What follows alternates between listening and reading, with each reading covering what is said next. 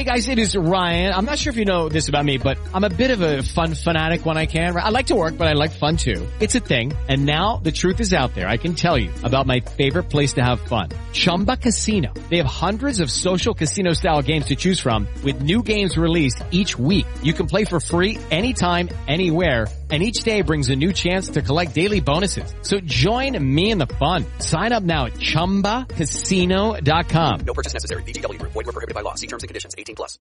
Civil War. Somebody requested I say that right away. I Had to do it. We live to serve. Donald Trump's home, Mar-a-Lago, has been raided by the FBI. This is according to a statement from the president himself. I am seeing reporters on Twitter say something similar. I have another source who, who, who messaged me saying, another journalist, they have confirmed it. Seems to be completely legit. The Hill is reporting definitively that Donald Trump's home has been raided by the FBI. It's unclear exactly why, but boy, do we have to talk about this one because this is, uh, it's one of those moments when you question how long until dark days get really, really dark, you know. I don't want to say too much, but there are times in history when we talk about when people realized things were getting too dangerous in their own country. I think the former president having his home raided by the FBI when he's already passively announced he's going to be running for president, basically. And we know that this is an attempt to stop him from running.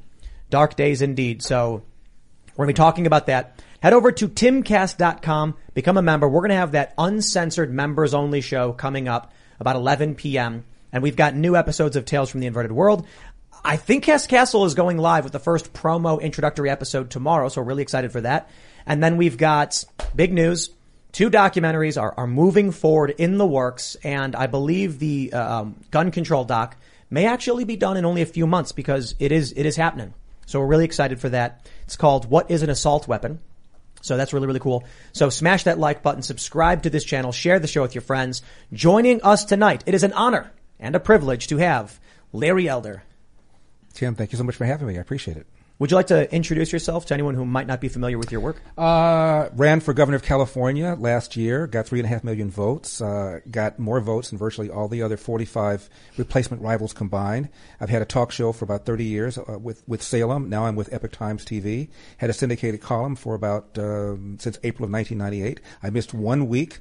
Uh, I was taking off for Christmas. You're allowed to take two weeks off. I, Oh. I took one week off one year. Outside of that, I've written a weekly column every single week since 1998 uh, April, except for when I ran for governor. I've had about a half a dozen uh, books, uh, two of which were New York Times bestsellers. Uh, one was called The 10 Things You Can't Say in America, which came out in 2000. And my last book is about my father and me. We didn't talk for almost 10 years because I had an issue with him. Uh, we sat down for what I thought would be a five or 10 minute conversation, Tim.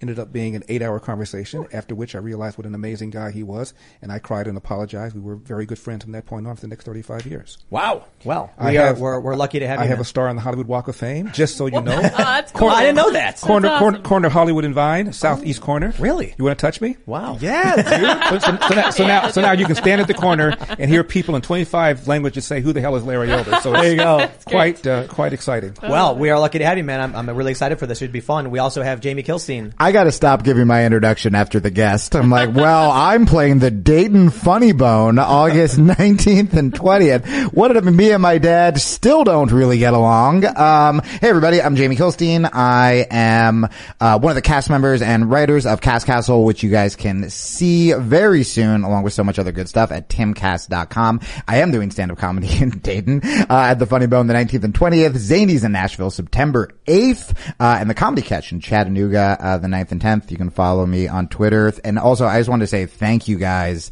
um, all the people who have asked for me to come back on the show on Twitter. And there was, uh, there were fans. I met IRL fans, uh, when I did stand-up this weekend. There was literally a guy in the front row in the middle of a comedy show. There was a little pause and he just goes, thank you for your nuanced conversation on IRL. I was like, all right, great. bud, cool. So yeah, so thank you guys. Hey everybody, Ian Crossland from iancrossland.net. Happy to be here. Larry, you said you also have an upcoming movie. I do. Uncle Tom, thank you for for. I forgot to mention that uh, the sequel is called Uncle Tom Two. Uncle Tom came out on Juneteenth in 2020. Uh, it cost about half a million dollars to make. The rule of thumb is if you make three times your your cost, you have a hit movie. Uh, it made ten times its cost. Wow! Had a higher IMDb rating than any of the ones that were nominated that year for best uh, best, best documentary by the Academy Awards. Uh, higher Rotten Tomatoes rating, and couldn't get arrested by the Academy, even though we had a consultant to try and get it at least considered for uh, for consideration for an Academy Award. The sequel comes out on August 26th. You can pre-order it on UncleTom.com, and you can see Uncle Tom One for free, also on UncleTom.com. Absolutely excellent, excellent. By the way, Yeah, I'm looking Great- forward to talking about Uncle. Tom too later in the show. So mm-hmm. thank you. Thank, gotta put thank, thank you for superheroes. reminding me, Ian. I appreciate it. Yeah, yeah. You didn't have you didn't have to do that, But I love you, man. Yeah, Thank man. you. Lydia's back. I am back. Hey. Yes, yes. Hold your applause, please. My hand is in fact broken. If you can see it, I'm going to keep it to the chase. I But think we, I think it's a prop for sympathy. that's true. It Hold your applause because 75. Lydia can't clap. Yeah, it hurts it's true, very exactly. much. I cannot clap. Anyway, let's get into the news. I'm excited for tonight. All right, here's the first story. Ladies and gentlemen, this is massive. From timcast.com, Donald Trump announces Mar-a-Lago was raided by the FBI. The DOJ is currently investigating January 6 and alleged efforts to overturn the 2022 election. I know that timcast.com is officially NewsGuard certified, which is huge. It's good news, right? We'll talk about that later. But I also want to make sure we're just clear. The Hill is reporting definitively the FBI raids Trump's Mar-a-Lago. So while many outlets are saying Trump announces it's happened, there are, there's at least the Hill saying it's definitive. I have another journalist who messaged me confirming through multiple, they say, confirming through multiple sources, the FBI has raided Donald Trump's home. They say, or I should say, we say over at timcast.com. President Donald Trump announced the Federal Bureau of Investigation has raided his private real estate in Florida. Mar-a-Lago is, quote, currently under siege, raided and occupied by a large group of FBI agents. The former president said in a statement around 7 p.m. I mean, this is, this is happening right when we're all excited. Larry's here. We're getting ready for the show. Lydia goes, the FBI is raiding Trump's house. And I was like, what? Yeah. It's like, I was okay, our- well, this is going to be this is going to be crazy. They say the purpose of the search was not immediately clear. Trump noted that agents executing a search warrant even broke into his safe. The DOJ has accelerated its investigation into the January 6 attack on the Capitol and further examined Trump's actions to overturn the 2020 election results, uh, 2020 election results to reign in power, according to the Hill. So, civil war, what? I don't think so. I think that this has been planned for 100 years. I'm not talking about the raid on Trump. I'm talking about technocracy and the, you know, the military and, well, not, the military part of it came in the 40s and 50s with the opportunity after World War II to establish global dominance. But like the Federal Reserve, they really want to control the environment. This is just another stepping stone as far as I'm concerned. I I think it's a very scary development. Um, uh, I, I thought at first people who said if Donald Trump gets indicted or if he gets prosecuted for alleged insurrection, uh, we we would be having some sort of violence in the streets. I don't. I no longer feel this hyperbole. Uh, this is very scary. You know, for the entirety of, of Trump's presidency, Hillary referred to the election of 2016 as having been stolen. She called Donald Trump illegitimate uh, to the point where 67% of Democrats, according to a YouGov poll, believe that the Russians changed vote tallies in 2016 to get Donald Trump elected. Jeh Johnson, the Department of Homeland Security Secretary, testified under oath. The Russians tried, but they failed to change a single vote tally in 2016. Yet a supermajority of Democrats believe that they did. 78% of Democrats believe the Russian interference changed the outcome of the election. And Jeh Johnson testified, we don't know. We'd have to have a world where there was interference and one where there wasn't and compare the two. Since we can't do that, we just don't know. But 78% of Democrats, according to a Gallup poll, believe the Russian interference changed the outcome of the election. In other words, a greater percentage of Democrats believe 2016 was stolen. The Republicans feel the same thing about 2020. Hillary joined a lawsuit, Jill Stein, to overturn the Wisconsin election, uh, and uh, and filed a separate motion to have the recount done by hand. Nobody calls her a purveyor of the big lie. Her social media platforms have not been shut down, even though she said, as I as I said, for four years Donald Trump is is an illegitimately elected president.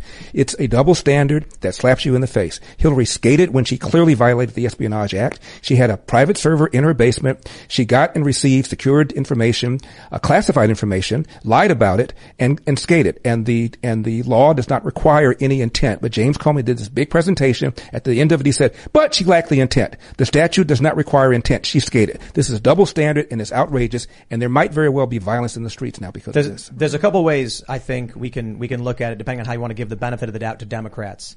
Donald Trump was very passively looking into the Ukraine dealings of the Biden family.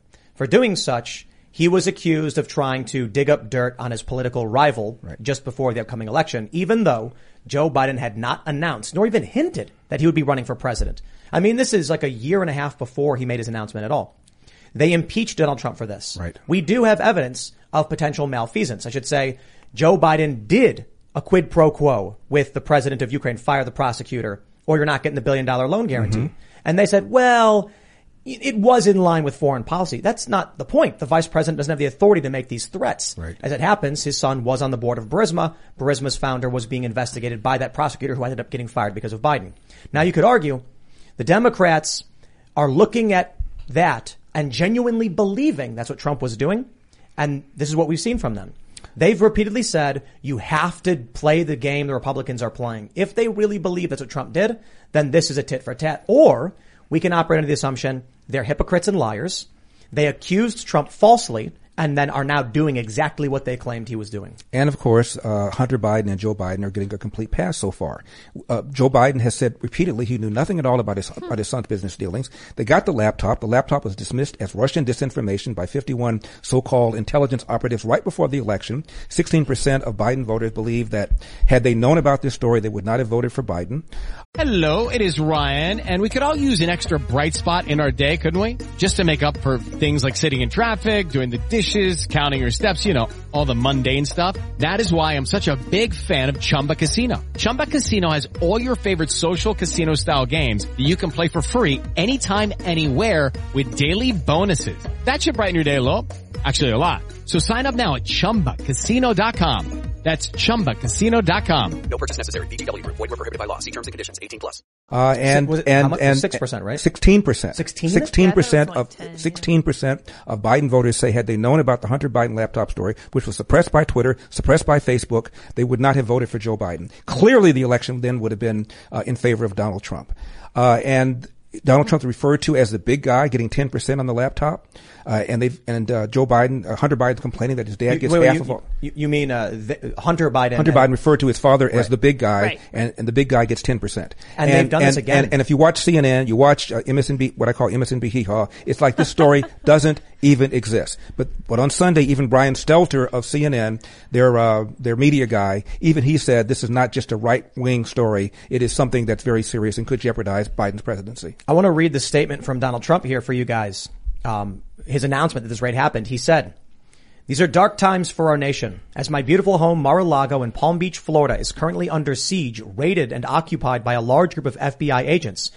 Nothing like this has ever happened to a president of the United States before." After working and cooperating with the relevant government agencies, this unannounced raid on my home was not necessary or appropriate. It is prosecutorial misconduct, the weaponization of the justice system, and an attack by radical left Democrats who desperately don't want me to run for president in 2024, especially based on recent polls, and who will likewise do anything to stop Republicans and conservatives in the upcoming midterm elections. Such an assault could only take place in a, in broken third world countries. Sadly, America has now become one of those countries, corrupt at a level not seen before. Hmm. They even broke into my safe. What is the difference between this and Watergate, where operatives broke into the Democratic, Democrat National Committee? Here, in reverse, Democrats broke into the home of the 45th president of the United States. I mean, it's absolutely insane. Um, I think he missed an opportunity. I'm not the biggest fan of Trump, but I do think he's the funniest president. That what if while they were raiding his place, that's when he just stood outside and announced he was running for president defiantly as they're like just moving safes out. He's like, by the way, I am running for president. I think that's the move. I, I Agreed. I actually said this uh, a couple weeks ago. Donald Trump needs to announce now before they try and pull some BS like this. Uh, I also just want to say I don't think they care. I don't think they care when he announces, whether he announces. They, they intended to do this. This is just, again, absolutely, completely outrageous. Um, Steve Bannon was just prosecuted for, for refusing a subpoena by the January 6th committee, found, found, uh, found guilty. Um, Eric Holder refused a subpoena by the Republicans for information on Fast and Furious. They referred it to the court, and the federal judge, who was appointed by by Obama, threw out the uh, threw out the uh, the lawsuit. Again, just double standard.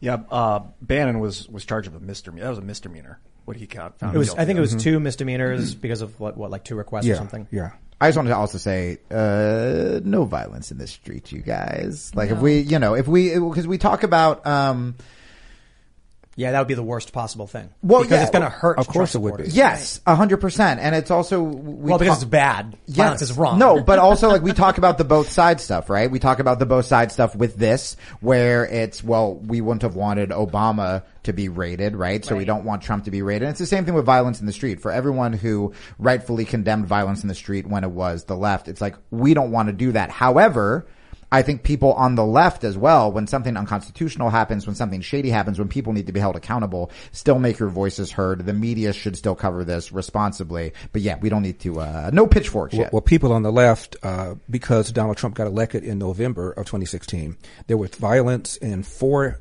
over four days in 40 different cities. A number of people were arrested. And when Donald Trump was inaugurated in January of 2017, 200 people were arrested uh, in Washington D.C. protesting the the inaugural. So the uh, the idea that uh, Donald Trump supporters are more violent than Hillary supporters is just BS. No, and, well, and that's what's so frustrating is I wish that I wish that people, and I say this every time I'm on the show, would have principles and not parties. And that mm-hmm. means if your side is doing the thing that you criticize the other side for, not only should you call it out, you should be more upset. But, When- but that, that describes the right.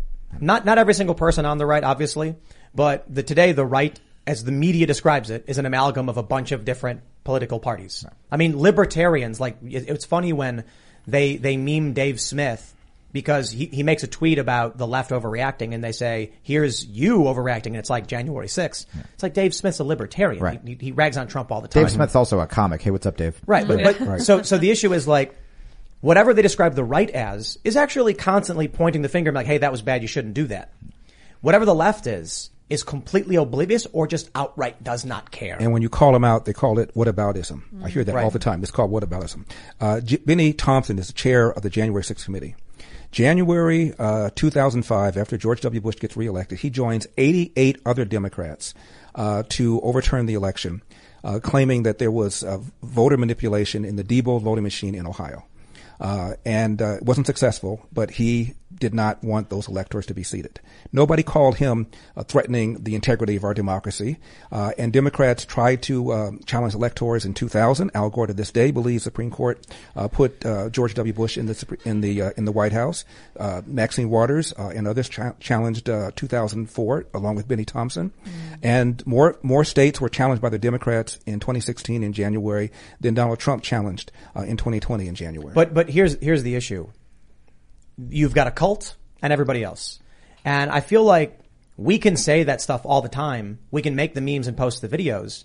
Maybe maybe it will, you know, wake a lot of people up, but there is still a massive base of people that don't know, don't care. And even if you tell them that, they're going to say, "So what?" I know. They're driven by tribalism. And that's the problem, right? I think a lot of people on the left and in the, on the right, they don't even realize the scope of the bubble they're in. They don't know about the algorithms. They don't know about fact checking. They don't know. They just see what the algorithm gives them. And it's usually people, this is what happened to me. It's usually just people who agree with them. And then I hear someone like Larry talking about even things about student debt and Black Lives Matter before the show that literally I didn't know. Now, it's not necessarily the average person's fault. You know, this is our job, right? But it's not the average person's fault for not knowing. It is their fault for once you do find out something that changes your narrative, not going, oh, damn, okay, maybe I need Let to me- change my mind or look at that uh, uh, in a more open-minded way. Can I, I just want to point out how deluded, deranged I think the Democrats are. Jamie Raskin sent me a text asking for money for a political campaign. Jamie Raskin, the guy who falsely, who smeared me on January 6 hearings, including a clip of me reading a Fox News article alongside other people calling for a red wedding, texted me saying, I, I need your help, please great. donate. Now, He was, he was, by the way, one of the 88 Democrats that voted not to certify the election in Ohio in mm. 2005, January. You're like, unsubscribe. Yeah. The, the, the, we're, we're, we're, we're busted. Look, I say, I've been saying civil war for some time. Not be, what people, here's what people miss. There's single layer issues, and that seems to be the only thing the left understands. They don't understand what comes next. But there are even many people that, that don't see beyond, uh, you know, the first, second, or third layer of events. Back in 2018, when I'm watching people fighting in the streets, my point when I said we're on track for a civil war is that the culture war you're seeing on the ground is going to reach the highest level of government. There's no indication it won't be the case. Now we're at the point where the FBI has just raided the home of a former president.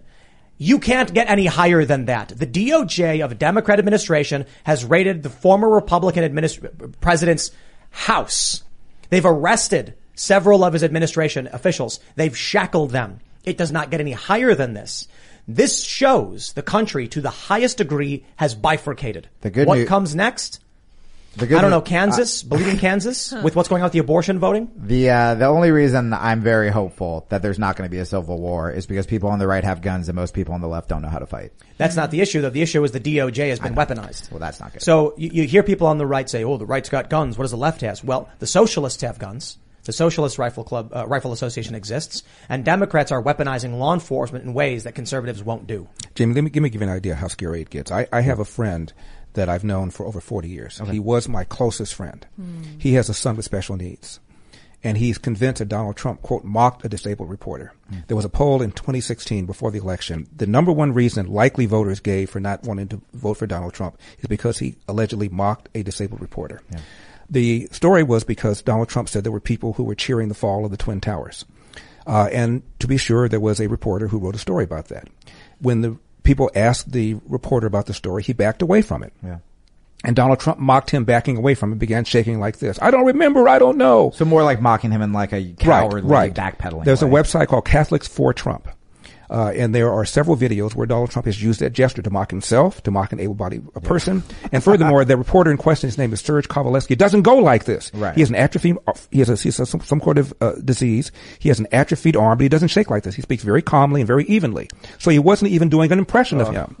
Uh, and I I, love sent, and I just like sent my of Trump's friend a bits. three-page letter, Jamie, with, with a link to Catholics for Trump to show him that he's wrong. And my friend, by the way, had a perfect score in his SAT. Yeah. Close to a perfect score on his LSAT. He's brilliant. And it didn't matter. And I had an epiphany. I, re- I found out that people who hate Donald Trump did not want to unhate him. It had nothing to do with intelligence. It was all emotion. And this guy was invested in disliking Donald Trump, invested in this story. It is not true. So I have a question.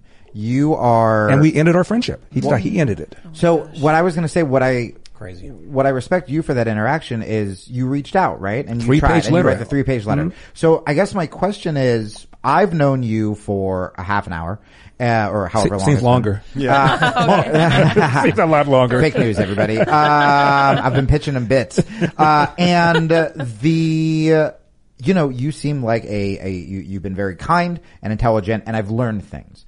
My question is then, how does someone, and, and this is like an honest question, is how would you, if we're trying to avoid civil war, which seems like I don't know a priority, um, how does the right how do you, especially as like a public figure, kind of try to not turn into that same tribalized left? How can you, or is it even your responsibility, try to get Well, he- your no, no, fans to reach Right, out? right, right. But he's not. I mean, quite literally, if his whole point is that he reads the facts to, to figure out what's true, Right. and someone else doesn't, you don't need to avoid doing it. You're just not doing it. No, but what I'm saying is like, do people like us, and I'm even counting myself being on this show, do we sort of need to go above and beyond to instead of just attacking, attacking, attacking, try to get the other side to see the facts in a compassionate way like you attempted with your friend, and then it's on your friend that he didn't respond. The problem is one side, and I'm generalizing obviously, one side, the left, believes the right is not just wrong, that they're bad people, if not evil. We believe, or at least I believe people on the left are ill-informed, uh, and are, need to be better educated. But I don't, cons- I don't dismiss them as evil, bad people. I have a f- recent friend, left is, is all get out, name is Jackie. Yeah. I And Jackie, me, Jackie. Jackie hates Donald Trump and believes Donald Trump uh, engaged in, a, in an insurrection, a, a coup. So I sent her an article written by uh, uh, uh, Alan Dershowitz, who is a left-wing professor, voted twice for Obama, but been very fair and very even on this issue. I do know. And he talked about the the 9/11 commission uh, committee, how unfair it was, how one-sided it was. That Donald Trump in his speech said, "I want you to patri- patriotically and peacefully go over and make your voices heard." On and on, very very well argued. I sent it to her, texted to her. yeah. She texts back right away and says, uh, this is garbage. I wrote back and I said, you could not have possibly read it in that time that you text back to me. so she refused to even read the information. What do you want me to do? open open a gotta- window and just start yelling out I of the window? liberals are very fast readers. This is where I got. I want to push back. I think this is a mistake that uh, the right often makes. The saying is, the right thinks the left is uh, ill-informed. The left thinks the right is evil. In fact, I think the left is the example of the banality of evil. And it doesn't matter if it's left or right, any kind of historical context. Let's just call it blue and red or A and B. Right. Whatever it is, when you've got libertarians, uh, post-liberal, disaffected liberal, conservative, Republican, whatever, on one side, disparate ideologies, people disagree, having a conversation, and then you have people who are driven by emotion, won't even bother to read the facts. You're dealing with a cult, you are dealing with the banality of evil. They are engaging in evil actions to evil ends for no specific reason. They don't need to have intent. If a person is, you know, look, if a person grabs a weapon and thinks they're a good guy, and like, actually, I'll tell you a story right now. There's a viral story where a guy murdered his neighbors because he said they were using telepathy to mind control him.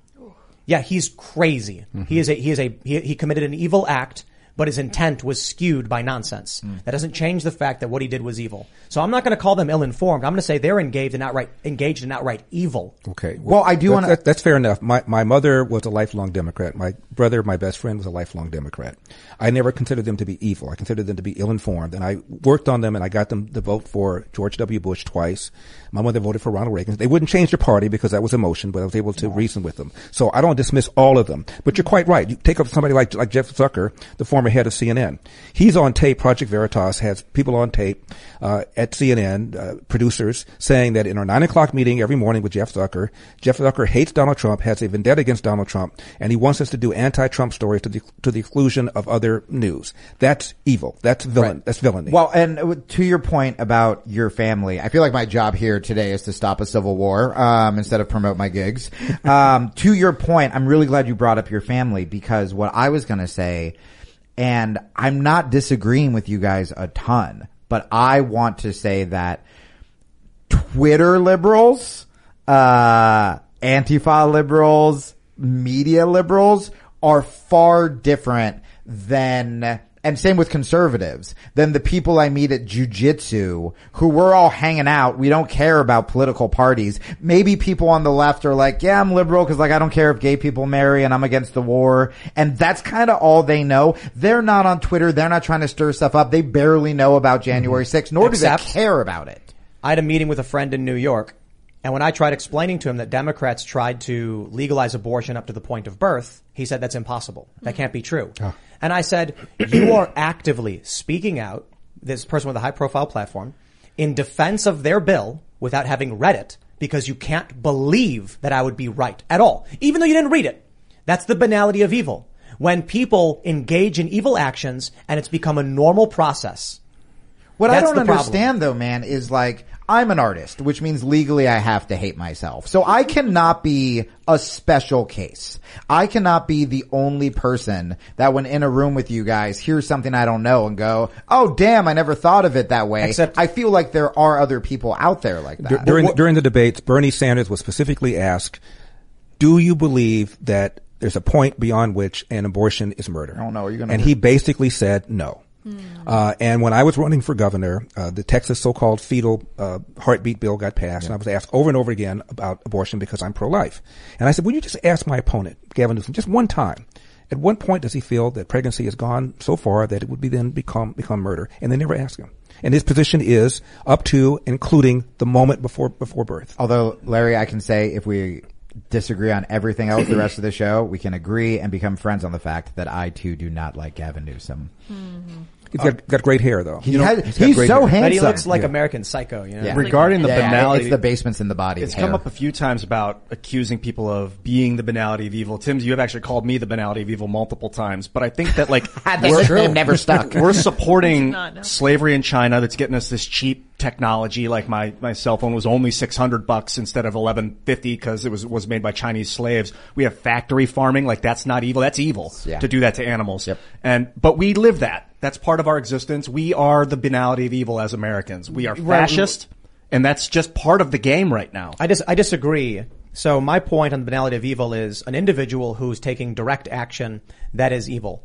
Uh, this is an interesting point. If you, if you, if you've ever watched the show The Good Place, Yeah, yeah, it's one of my Great favorite show. shows. they make the point that life has become so complicated, it's impossible to get into the good place, basically heaven, because no matter what you do, you're doing something bad.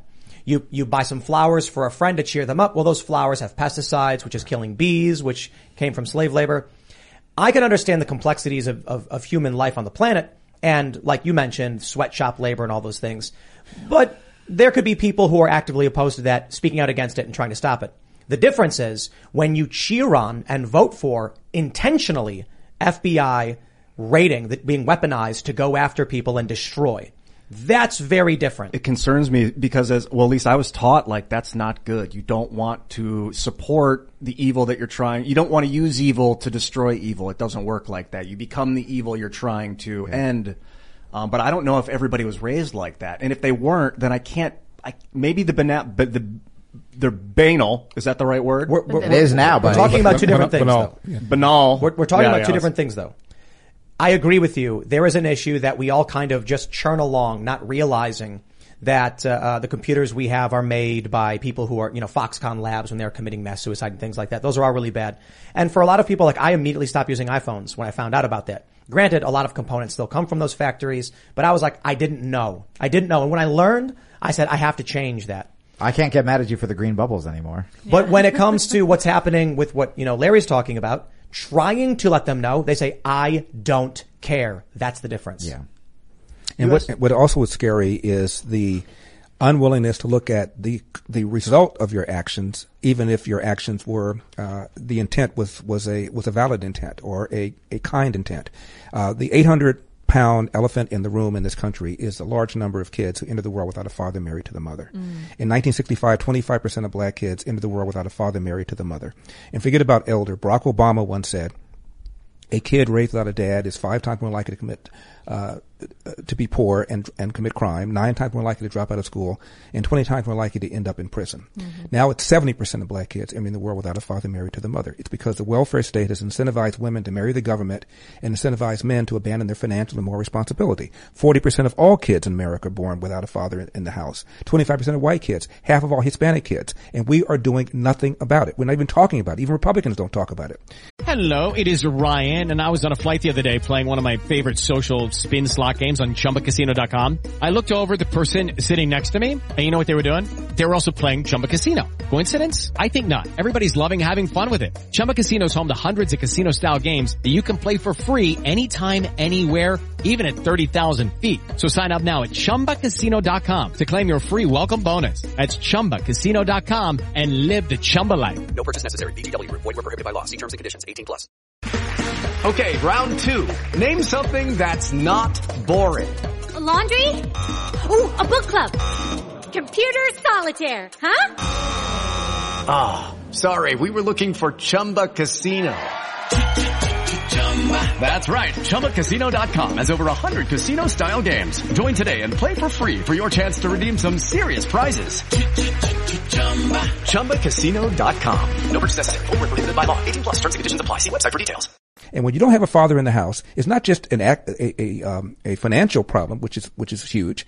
It's you don't see two adults interact civilly, resolve problems. You don't see somebody get up and go to work in the morning when he doesn't want, feel like going. All the values that it takes in order to be a responsible citizen, you don't have. That's why we have so much crime and such dropouts right now and a lot of people who are functionally illiterate.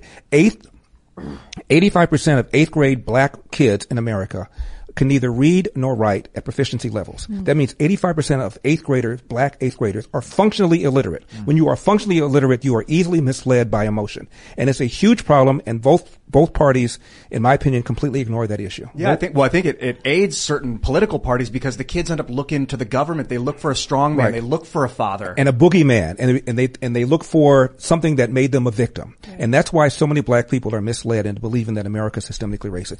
it is not. I was I was talking to uh, I was I was talking to some uh, local school professionals, and one of the things that I was talking about with some people there was people don't know what to do with their lives.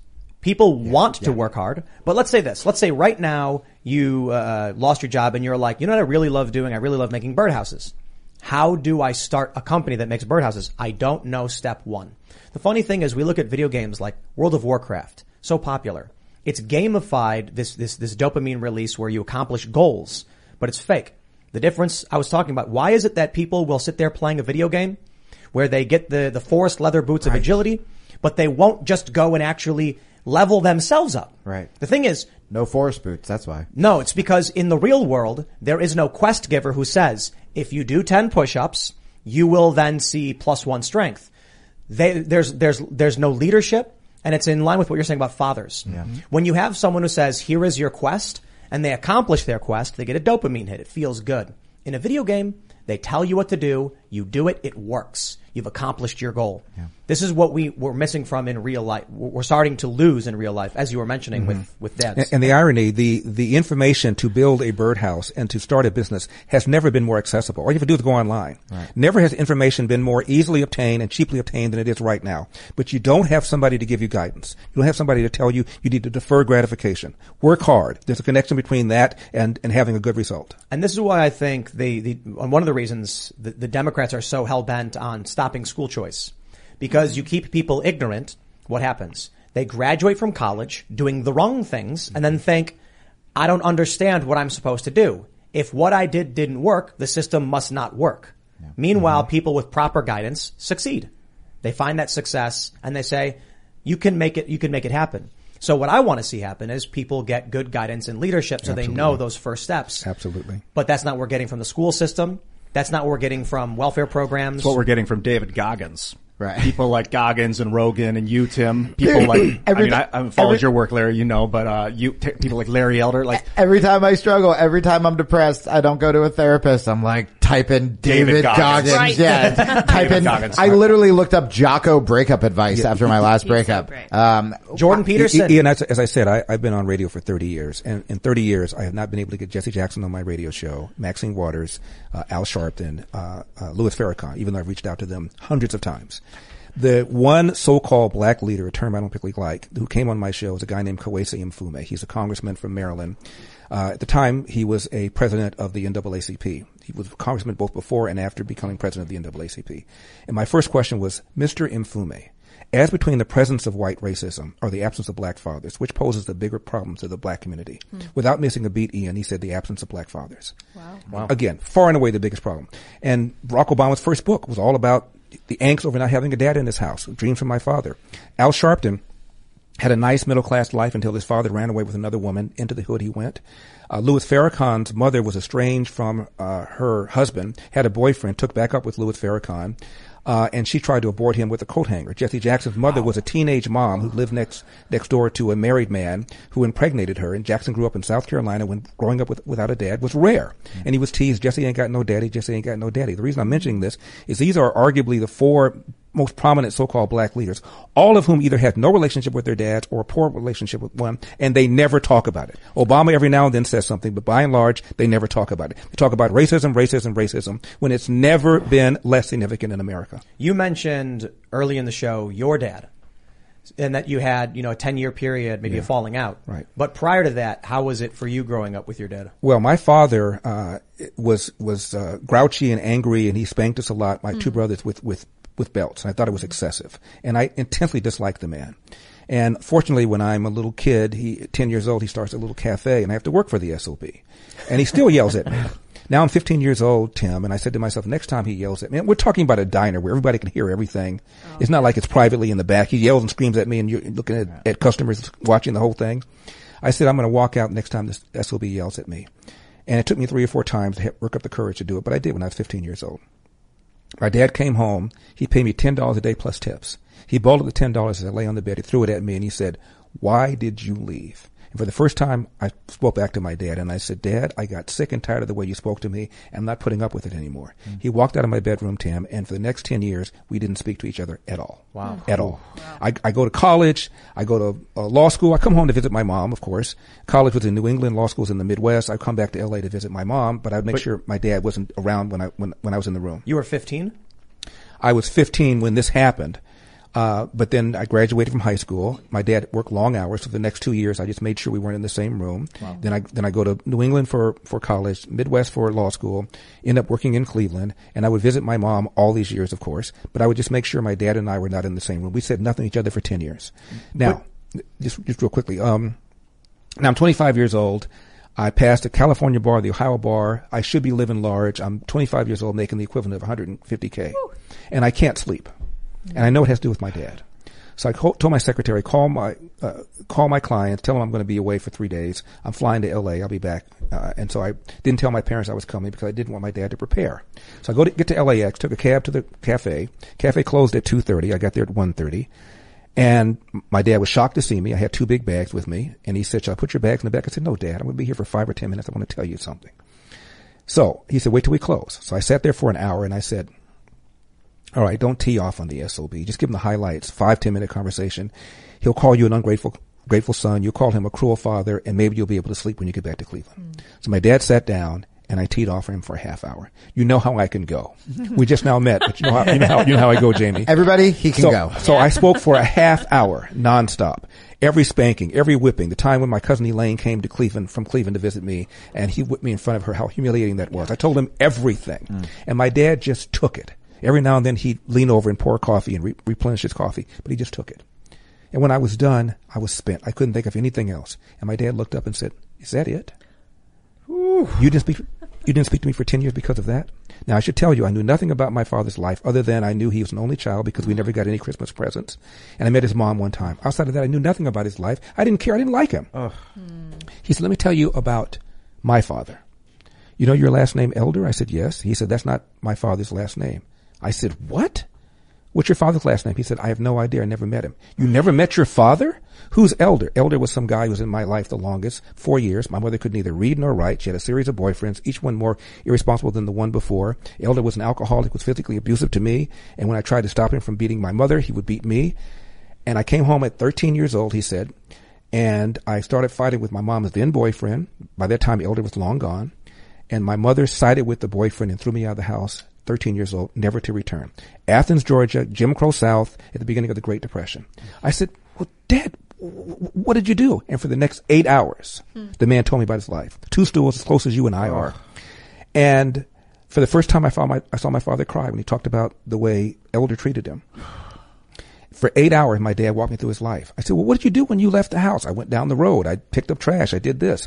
Uh, I became a Pullman porter. They were the private, largest private employers of blacks in those days. My dad came out to California on a run and he was able to walk through the front door of a restaurant and get served. And he was shocked. And he said, maybe I'll make a middle note to relocate to California. Pearl Harbor, my dad joins the Marines.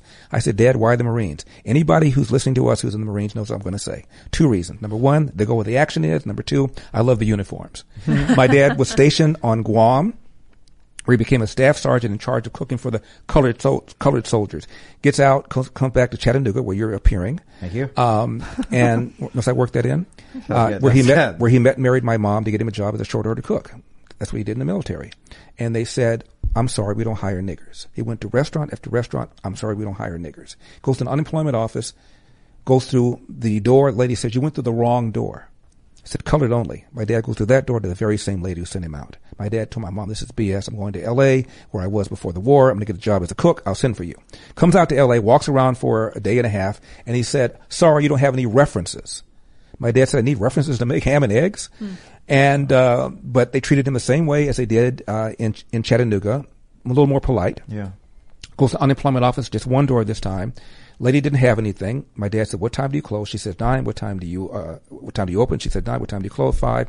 My dad said, "I'll be sitting in that chair until you find me something." Sat there for a whole day, nothing. Came back the next day. She calls him up. I've got something. I don't know whether or not you're going to want it. My dad said, "Of course I'm going to want it. I'm starting a family. What is it?"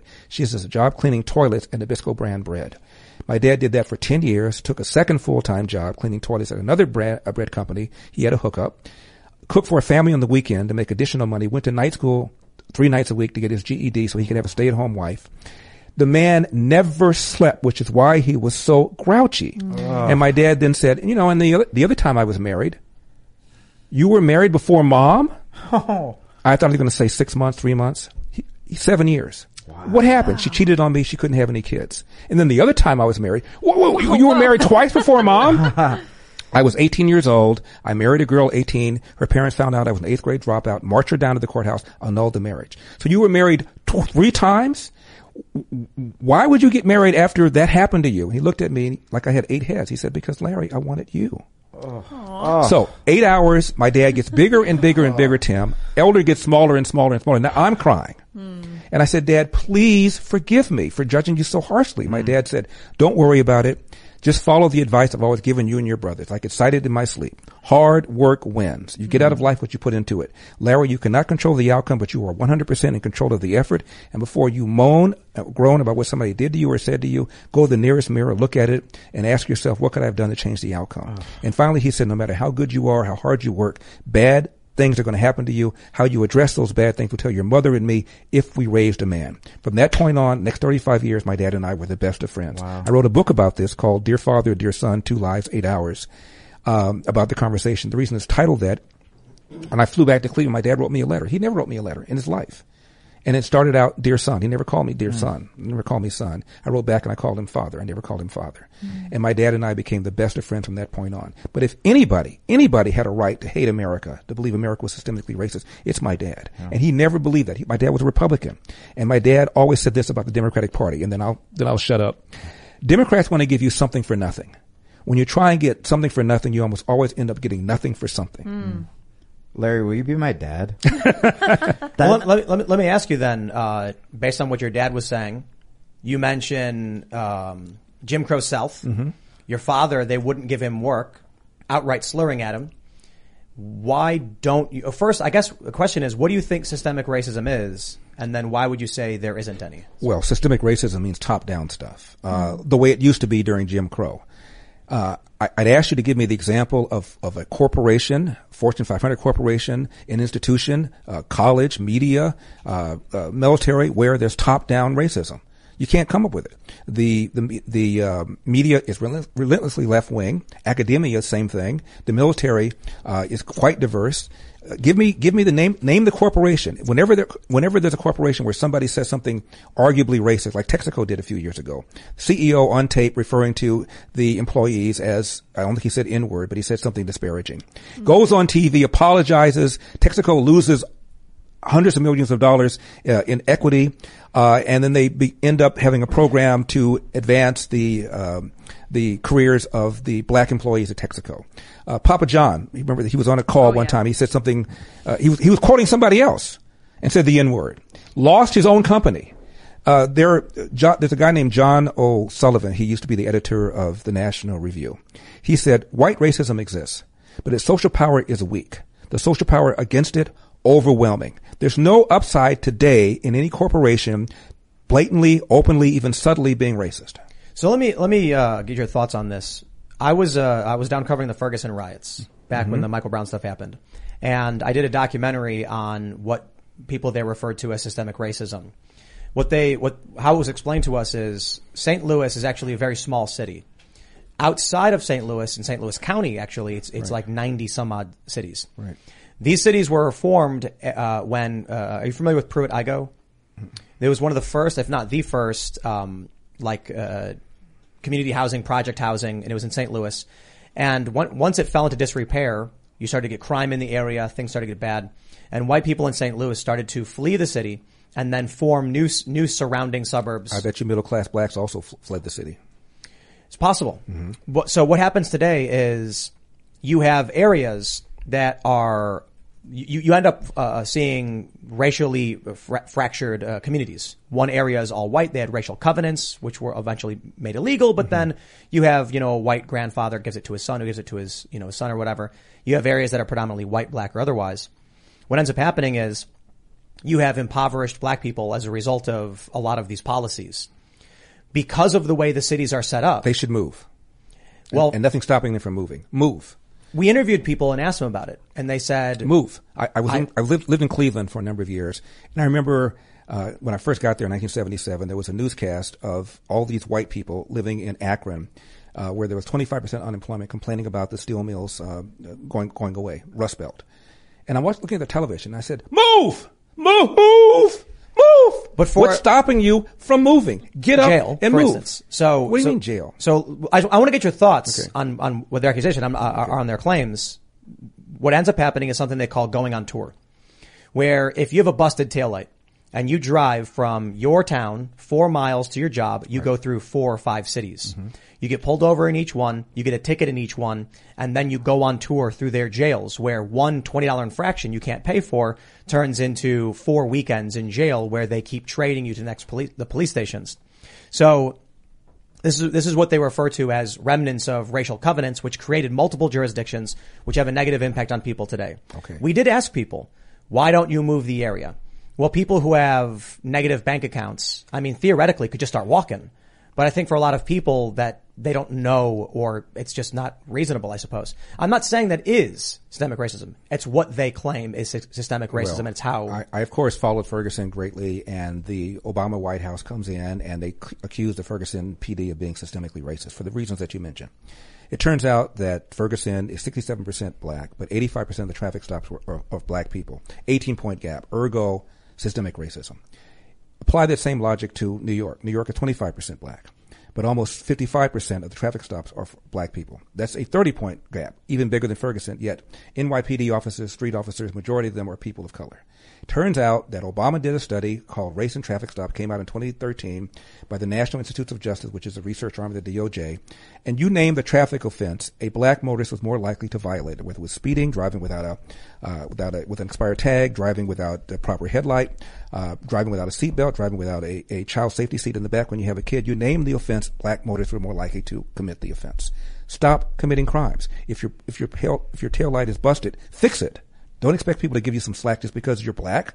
Fix it. Take responsibility. The so uh, the response we got was that if you have to choose between paying for gas or registering your plate or whatever, people are going to choose probably to pay for the gas to move the car, knowing that they're going to get you know they run the risk. The issue is the structure of the jurisdictions turning one infraction into four, which then results in you get a ticket you can't pay. It's 50 bucks. You say, well, I couldn't pay for the $20 registration. I can't pay for the $50 fine. So the police come and they say, you're going to spend a weekend in jail then. But the moment you get out of jail, the next department is waiting right outside saying, you're coming to us next. So what they refer to as institutional racism is not that the individual officers are being racist, but that due to the remnants of the past, there are negative consequences for people who live in this jurisdiction jurisdiction today, and they don't know what to do to stop it, solve it, or get out. Uh, again, I, I, would just say it's a real simple solution. Don't commit crimes. Uh, in in Baltimore, where Freddie Gray died, Freddie Gray died in police custody. Remember, he was he was the one who was in the van. Yeah. Uh, there were six officers who were who were prosecuted. Three of the officers were black. The state attorney who brought the charges was black. City council was all Democrat, majority black. The mayor was black. Number one, number two, running the police department, black. Uh, the U.S. Attorney General at the time, Loretta Lynch, is black, as was the president. Now, these are black people running the entire system, and still people are talking about it being systemically racist. I'm reminded of that joke that Wanda Sykes said. Mm. How are you going to complain about the man when you are the man? Mm. And uh, I, would like to know what the officials are uh, in St. Louis, who they are in all these areas. My suspicion is they're regular people trying to do their jobs, and, and they're not bigots. Judy was boring. Hello. Then Judy discovered ChumbaCasino.com. It's my little escape. Now Judy's the life of the party. Oh baby, mama's bringing home the bacon. Whoa, take it easy Judy. The Chumba life is for everybody. So go to ChumbaCasino.com and play over 100 casino style games. Join today and play for free for your chance to redeem some serious prizes. ChumbaCasino.com. No purchase necessary. Void where prohibited by law. 18 plus terms and conditions apply. See website for details. It is Ryan here and I have a question for you. What do you do when you win? Like, are you a fist pumper? A woohooer, a hand clapper, a high fiver. I kind of like the high five, but if you want to hone in on those winning moves, check out Chumba Casino. At ChumbaCasino.com, choose from hundreds of social casino style games for your chance to redeem serious cash prizes. There are new game releases weekly, plus free daily bonuses. So don't wait. Start having the most fun ever at ChumbaCasino.com. No purchase necessary. BGW. Void were prohibited by law. See terms and conditions. 18 plus. I, I just think this is just. Well, and a- you can still say the system's broken. You can still say that people should not be dying in police custody. You can still say that cops Agreed, need but better do- training. But, do You them should- on, but do them on a case by case basis. Don't well, give me that- this that's what I'm saying. It should be case by case, and it always has to be all or nothing when we're Right. screaming at each other on Twitter. But like a lot of times, it's not racism. It's that cop didn't train jujitsu and doesn't know how to put on a proper chokehold or doesn't know when a person is There's- completely out and just needs to be trained. There's a city in in uh, California called Rialto. Rialto is around 100,000 people. Racially, it reflects the demographics of California. The same percentage of Hispanics, blacks, uh, Asians, uh, his, uh, and whites. And the cops a few years ago were ordered to wear body cams. They didn't want to at first, uh, and they wore them. After a year, what happened? Police complaints fell 90 percent and police use of force fell 50%. Not because the police were engaging uh, in any kind of different uh, activity. They were, they behaved as they always were. They've always been trained. Civilians stopped lying on them. And they started complying. And as a result, the police didn't need to use the force anymore. They stopped filing lawsuits. Uh, and because it is, it's, Ill- it's illegal to file a false lawsuit against a cop. So it turns out the civilians were the ones who were making a bunch of false al- allegations, as did Michael Brown during Ferguson, uh, Michael Brown's friend, uh, who said, hands up, don't shoot. Turned out to be a complete lie. Even Obama, it was uh, I think Holder, uh, Eric Holder's uh, age, uh, uh, Department of Justice uh, at, at, the, at the time. Yeah, and it turns out that um, uh, the Michael Brown's DNA was on the officer's gun. He tried to get the gun, and his friend, I think his name was Dorian Johnson or something, said that my friend said, "Hands up, don't shoot." And turns out a complete and total lie. They lied. The police are lied on all the time, and when they got busted uh, because of Rialto, they stopped doing it. I just wanted to circle back real quick to what you were saying about actually what Tim was saying about this kind of when you feel like you're you're underwater, right? I don't have money to to get out of these situations. I think a lot of what we're talking about right now it's institutional problems, right? It's the government, welfare state. We're we're doing a lot of talking about them, but for people listening to the show, right? before you have a kid before you're ready or split um, on the mom before you end up in a situation. I mean, man, I've been in situations where you just feel like you just feel like checking out is the only answer where it's, you know, you're broke and you finally get a thing and then that falls through and then you just keep digging, digging, digging, digging, digging. What's your, because man, I was so touched by the story What's you told about your dad. What's your personal advice? So forget the It's re- it's re- institutions it's right real, now. It's real simple. listening. Uh, there, i- the probably the most prominent think tank on the left is the Brookings Institution, and one of the ones on the right is called the American Enterprise Institute. They don't agree on anything, but they agree on what they call the millennial success sequence. Finish high school. Ideally, one where you can read, write, and compute at grade level. That's why I support school choice. But first of all, finish high school. Don't have a kid until you're 25 years old. Until you're 20 years old. Get married before you have the kid. Get a job, keep that job, any job, even a minimum wage job. Don't quit it till you get another job. Within six months, you'll get a raise. And finally, avoid the criminal justice system. C- committing an act of crime is a voluntary act. You don't have to do it. You follow that formula, you will not be poor and you'll get to the middle class. You don't, there's a very good chance you're going to be poor. So there's, uh, I, I, I, uh, I agree mostly. I would just say, when it comes to, uh, at least where I grew up, they w- ignorance of the law is no excuse for breaking it. So I, as well as many other people, have found ourselves unwittingly having committed a crime, not realizing it was because it was seemingly innocuous. Mhm. Like when you get a ticket when you're driving in Illinois, you can keep driving. It's no no problem. You got a ticket. It's like so you drive, they take your ID, you keep the ticket. When you get pulled over, you show them the ticket. They say okay, you pay it off. They send you your ID back. What I didn't know, because they don't tell you this in driver's ed or anything, is that if you get two moving violations under the age of 21, they suspend your license. So sure enough, I got a class A misdemeanor, which was a threat of a year in jail and like a $2,500 fine. Mhm. It wasn't just something I could avoid. I didn't even know it was happening. So that took away my ability to drive for like two years because not only was my license suspended, then I got caught driving on a suspended license, which I didn't even know was suspended. And, and you couldn't blame systemic racism.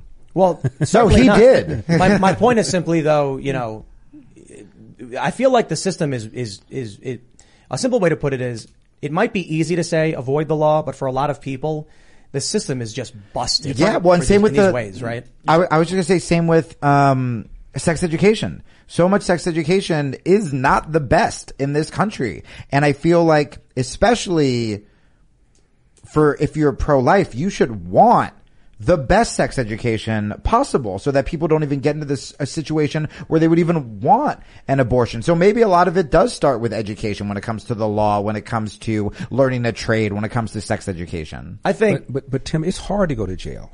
They don't want you to go to jail, especially when you're young. They have all sorts of programs, juvenile programs, diversionary programs. It is hard to go to jail. You've got to commit a crime to go to jail. You've got to hurt somebody to go to jail. It's hard to go to jail. They don't want to put you there. Gavin Newsom released 8,000 convicted Yeah. felons, some, some of whom were violent felons because of, of COVID. They don't want you there. It's The, i- the idea that somebody is hiding behind a, a tree with a net looking to, to snare black people is just a, it's just a lie. For sure, sure, sure. But uh, you know, and, and again, I think we're outside of racism at this point. Just talking about you know, I, I paths to success. What Right. I, would agree for the most part uh, with you. I think the issue of crime is it's not even about jail. It was about I wasn't able to drive for for so for for two Right. years on it. For this point, it's like That'll make it harder I- to get a job. I couldn't do That'll make it- anything. Yeah. I was like, so I was like, okay, I guess I'll go live in the city where I don't need to drive. I had no choice. You're still in America. Absolutely. You're still in America where, Absolutely. where, where people in Cuba are braving shark infested waters to get here, where people from Haiti are trying to get here, Central America, Mexico. They would love to trade places with us as we sit here and, mi- and, Now- and bitch and moan about relatively minor things. Now I agree with you on that. My attitude uh, on all this stuff is when you tell people to move, like that's actually what I did. So I had I did that too. 200 bucks in my pocket and I found a ride share to California and I was like, I'll sleep on the beach. I don't care. Mm-hmm. I'm not going to stay in a bad situation. And so my attitude actually is very much in line with that.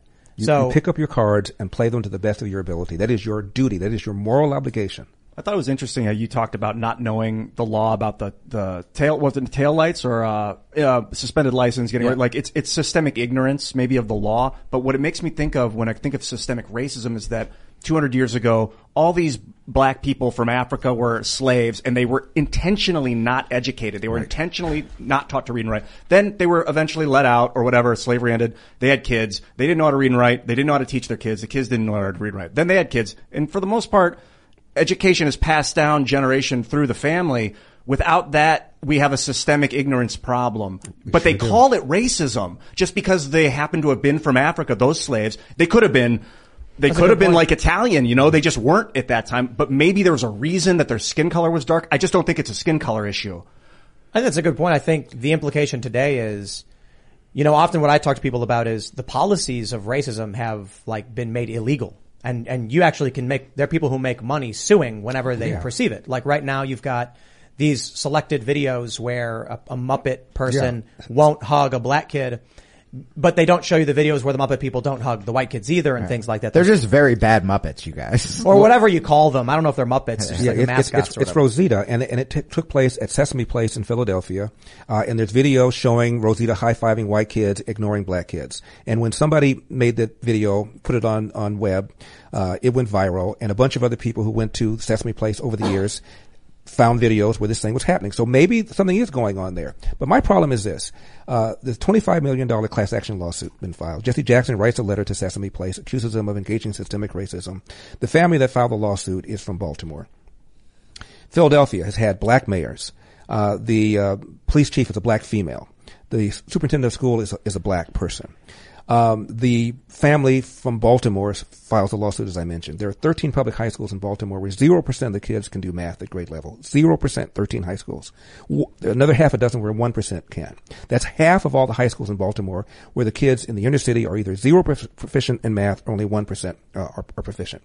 Jesse Jackson said nothing about that. He said nothing about the fact that Philadelphia, where Sesame Place is, is on track to register the highest number of murders in the city's history. Most of them are black. Jackson says nothing about that, but he goes ballistic over some four-year-old kid not being high-fived by Rosita. It's ridiculous. And whether or not this kid responds to this in a sensible way depends entirely upon the parent to put it in perspective. Where's Jackson on all these other things? Do you, Nowhere. Do you think that leads to more people taking actual racism less seriously? So, Absolutely, it Be- does. because if- it trivializes the whole the whole word racism. Well, and that's what I was wondering, and, and and that's been one of the things that has gotten me so just over so much of the left. It's that if you start conflating um, a sexist joke with sexual assault, if you start conflating the Muppet thing with, you know, actual hate crimes, then you're getting all of these people that are just gonna, suddenly they hear the word racism and they go, oh, what, like that stupid Muppet thing? And you're, you're, you're essentially, you're taking away any meaning from it because I don't think you're saying that racism isn't real, but the problem is if we're talking about these fake stories, then we can't actually come up with solutions about what to do with real racism. And I thought about our friend Bill Ottman who did the Minds Convention that we all performed at, and he actually had, cause you were talking about a lot of black intellectuals not going on your show, but he had Coleman Hughes on a panel with Cornel West, and it was awesome because they were respectful to each other and they were both looking for solutions. And I think it is so cowardly of democratic black intellectuals not to go on your show because it shouldn't be about we're just going to shout talking points at each other. If you care about racism, you want all voices from all political sides to be like, "Hey man, there's a problem. What do we do to fix But it?" but let me just say, as you mentioned, you've got murder, you've got homicide, but what are these lawyers going for? Perceived slights at a Mm-hmm. at a wealthy theme park or something. Maybe it's just for the lawsuits. Well, not Maybe wealthy. just a- We were poor and couldn't afford Disney World. Jamie, No, I, no. I- I did. Place. I did uh, I'm. C-SPAN yesterday Yeah. for two hours, and a guy calls up black guy and he says, you know, I, I watch a lot of uh, black talk show hosts, and I never see you on any of them. Yeah. I never see you on uh, on uh, Roland Martin's show. He Yeah. said. Uh, I never see you on any of the other, other shows. And I said, well, I debated Roland Martin before the election. I killed him. Sure. Uh, he has a radio show. He's never invited me on it. Um, Charlemagne the God has a very popular show. Yeah, no, I Uh, know. Reached out to him to have him come on my radio show. Didn't hear back. I was That on. would A, be I- I good, was on a flight uh, a few months ago with a guy named a guy named Bill Bellamy sat next to me. He's Yep. a, you know he's a Oh, comedian. yeah. Yeah, comedian, yeah, comedian, yeah. comedian I and grew up watching him. And we had a long conversation, and he said, "You know, my, one of my friends is Charlemagne the God. Why don't you go on his on his show?" And I said, "Can you set that up?" He said, "Yeah, I, I can do that." We exchange information. I never heard back. Hmm. Yeah. Now And we only Ch- do just show up, knock on the door, say, "Hey, interview me." Right. It doesn't work that And way. Charlemagne- you got to be invited. Yeah. Tim invited me on his show. I didn't just show up. Yeah. That would have been awesome. Hi. Tim. Hi Tim. That would have been great. Yeah. Got, I- got, Larry- got Larry- two Larry, hours. If you showed up randomly, knocked on the door, we'd roll out the red carpet. that'd be You'd- great. You'd be invited That would have been so funny. Joy Reid hasn't had me on the show. The View hasn't had me on. Invite me. I'm there. Yeah. I I'm easy. I'm easy to find. We have gotten to a point where everything is so tribalized that the idea of having a black conservative, people are just so used to, I scream my talking points at you, you Mm-hmm. scream your talking points at me, instead of like, hey man, no, if we all want the best for these struggling communities, then you need to hear a diversity of opinions. Absolutely. There's a magazine called Ebony. Ebony, for a time, was the most popular black magazine. Yeah. Came out once a month. It still comes out, but doesn't have the same power it has right now. Owned by a different family. And every year they had a feature, Jamie, called uh, the 100 most influential black Americans. Yeah. And every year, excluded from that list, list were Clarence Thomas, Thomas Sowell, who was absolutely brilliant. He's, he was once called by uh, David Mamet, the playwright, America's greatest contemporary philosopher. Wow. Not included in, in Ebony, and Walter Williams, the first and only black person that I know of to be the chairman of an economics department of a non-historically black college. Well, they needed They don't even know who Flav. these people are. Yeah. I didn't know I didn't know Thomas Sowell. I didn't, yeah. And I knew Clarence Thomas is like the pube guy. Like that, that's all we're told on the left. You know what I mean? Where even if you disagree with him, it's like, whoa, you So still how- have a black how, person do you on the how do you Supreme Court. exclude somebody who's on the Supreme Court I know. from one of the most influential black people in America? No, I agree. How do you do that? Yeah. But they did it every single year, and of course, I was never in it, and a bunch of other people who are uh, younger uh, black conservatives were never in it. Yeah. Have you uh, seen the? You've seen the polling data probably more so than I on uh, uh, black voters as it pertains to the Democrats moving forward, and it's looking really bad. I hear. Is that is that correct? Yeah, well, it's, it's down. Blacks are still the only major demographic where where Biden is still above water. And by the way, uh, since you brought this up, there's this business about uh, drop kicking Biden, Kamala Harris in favor of somebody else because their poll numbers are so bad. Kamala Harris's are worse than um, than Joe Biden's.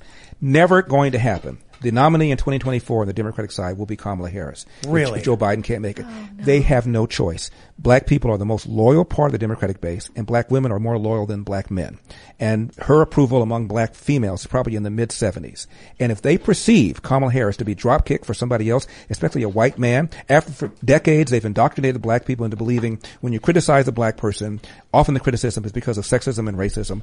They cannot do that. They painted themselves into a corner. Mm-hmm. The only way Kamala Harris leaves is if she says, I want to leave. I'm not competent. I want somebody else to take my place. And she's not going to do that because she ran for president. But have you heard the theories that she'll take some prestigious offer at an NGO or something or a big global Again, only initiative? only if she says, "Okay, I, I want to leave voluntarily." But if she's perceived as being kicked out, they will. Black women will not. They will not vote Republican. They just won't vote. But so, so even outside of that, um, it, it's looking like the polling has gotten so bad. They say if Democrats lose, I think uh, they, they need at least eighty percent of the black vote in order least. to win. Right. If the polling for them, uh, if the polling for Republicans rises above twenty percent or something like that, like the Democrats lose outright, and that's it's looking like we're there. That's right. Because the Democrats have lost the white vote since 1964. They rely on convincing black people that the issue is social justice, not crime, not schools, uh, not, not breakdown of the family, but, but the fact that there's systemic racism. And Democrats have convinced black people that that's the number one problem facing America. But something weird is happening. The Democratic Party got whiter in the past couple of years and wealthier. Right. It's Well, it's like they- they're they've- abandoning that. They've always been. Yeah, There, there's a yeah. book called Who Really Cares by a guy named Arthur C. Brooks. Love He him. was he was a uh, public policy professor at Syracuse. He wasn't even particularly conservative, and he found out nobody had ever done an extensive study on whether or not liberals or conservatives were, were more generous or less generous. So he did a study, and he found out, much to his surprise, that conservatives were far more generous with their time and with their money than, than liberals, uh, contrary to what he thought. And it's for two reasons. First of all, conservatives are more religious than, uh, than liberals. Religious liberals give just as much money as religious conservatives do, but there are just fewer of them. And secondly, most conservatives believe that welfare should be done people to people, church to church, organization to organization, not government. And they walk the walk and talk the talk. And so it's really interesting how a lot of black people perceive the Republicans to be only concerned about money when in fact they're more generous with their time and with their money than liberals are. What do you think is going to happen in the in the midterms or in 2024 with uh, with particularly with the black vote? Right. But I'm wondering if this precipitates just a Well, I think Democrat Republicans are spiking the football a little early on the midterms uh, because uh, inflation's getting a little bit better, the gas prices are getting a little bit better, and they're able- to spend the jobs report, even though most of these jobs that were created the last month were part-time jobs. And the media is still in bed with Joe Biden. They can't stand Republicans. They fear, deathly fear, that Donald Trump will rear his ugly head in 2024. And so no matter what it is, they spin it uh, in favor of Joe Biden. I mean, the guy doesn't even know where he is. Uh, and, and the Hunter Biden story has been suppressed still, and they're not connecting the dots. It's not about Hunter Biden's crack habit. I don't care about that. I care about whether or not Joe Biden is compromised. Agreed. And apparently he is. Yeah, what what I I- I've been saying this, man. People uh, they look at the historical trends where uh, the president's party loses seats in their first term. Mm-hmm. They're looking at these this the, the the misery index saying Democrats are going to get crushed. And then there are some polls that just came out recently in aggregate showing that the the race has tightened. That Republicans, so for, for, for months, we're talking about how Republicans were up three, three points in the generic ballot, Right. which is apocalyptic for Democrats. Now it's like 0one Mm-hmm. or even I think 538 has it inverted. Democrats have took the lead again. That's right. Still, historically, that should signal Democrats losing. But I'm telling people, if you look at that stuff and you think that means, you know, uh, if, if you're looking at all this stuff and you think you've got it in the bag, you don't. People need to go out and act as though no matter what the polling, Absolutely. no matter what the polls are, you need to get three or even ten of your friends to go out and vote. Yeah, we're treating Biden right now like a like a toxic boyfriend or girlfriend, where it's like I know I should break up with her, but I don't want to get back on Tinder. Like, and it's like mm, you- we have to, we have to and, hold and, it. and we don't know how the reversal of Roe v. Wade is going to play. Um, there, there are lots That- of things that, that- can happen that- between now and then. That seems to have helped Democrats. It has, yeah. So if you look at the real, Help- co- certainly helped their fundraising. absolutely, and if you look at Real Clear Politics, you can see that the gap just closed from Democrats to Republicans in mm-hmm. aggregate. This is mm-hmm. not one single poll. Yeah, and again, I don't even know if I'm a Democrat anymore, you guys. I've been calling myself a, a bleeding heart centrist, but I will say, like, for liberals listening, you want to hold your party accountable. You want to have the best Democratic Party that actually has values and morals and isn't just a bunch of corporate hacks. You want the best for your party. You don't want to just blindly support a president who's doing a terrible job because that is bad for the future of the party. That's bad for you. But who are you talking to? I don't know, It- it- man. this There's is- another person out there like me somewhere Yeah. listening. You just changed somebody's life. Yeah, I, feel- hope so. I feel like for you, you had to get thrown to the wolves by the left before you finally. Well, that's why I'm trying to help everybody listening. It's like, guys, don't rock bottom like me. Don't let your life be destroyed before you're like, maybe I should have a Republican friend. Hmm. just one because they'll be like, I don't care about your politics, man. What was And the, I'm like, oh, we can just hang out and play basketball. What was the spark where you realized something was amiss? I mean, I did before my life fell apart. It was when I would hang out with prominent liberals and they would talk a certain way and say that certain things were silly. Mm-hmm. And then they would go to their Twitter and say the opposite. And that's why I'm like, oh, we're, we're lying. Um, it was when Yep. the first time I talked to people who were more conservative or libertarians were people of color at my jujitsu gym where when I went to like staff meetings of liberal publications, their get-togethers in like Park Slope, Brooklyn, it was very, very white and You're very, like- very privileged. You're like, hey, all that stuff you're saying, it applies to this room, and they're like, shh, shut up. Yeah, yeah. Get out. But it was that. It was they'll be tweeting about Black Lives Matter as they're walking down the street and then they're like, oh, black person, cross the street, cross the street, cross the street. Like it was just, uh, This- it was the hypocrisy. This is Sweden, in my experience, to the T. Because I went to Sweden. Do you remember that uh, when Donald Trump said, you know, the last night in Sweden thing? Do you remember that? So this was back in 2017. There was a documentary that came up on Fox, or like a short, talking about crime going up in Sweden. I, I go there, and I find that a lot of the claims are largely exaggerated and didn't understand the complexities of Sweden. But what I did find is that people in Sweden are so many of them, not all of them, but so much of their culture was very much in advance of how the U.S. was. They are over, like they're Scandinavian white people Yeah. talking about how not racist they are and then trying everything in their power to keep black people away from them Right. because they were just, they, they wanted people to think they weren't racist, but they were really racist. But I, I should also say, maybe that's actually wrong. Maybe I should say culturist because they didn't like people who didn't speak their language. Hmm. They didn't like people who didn't look like them.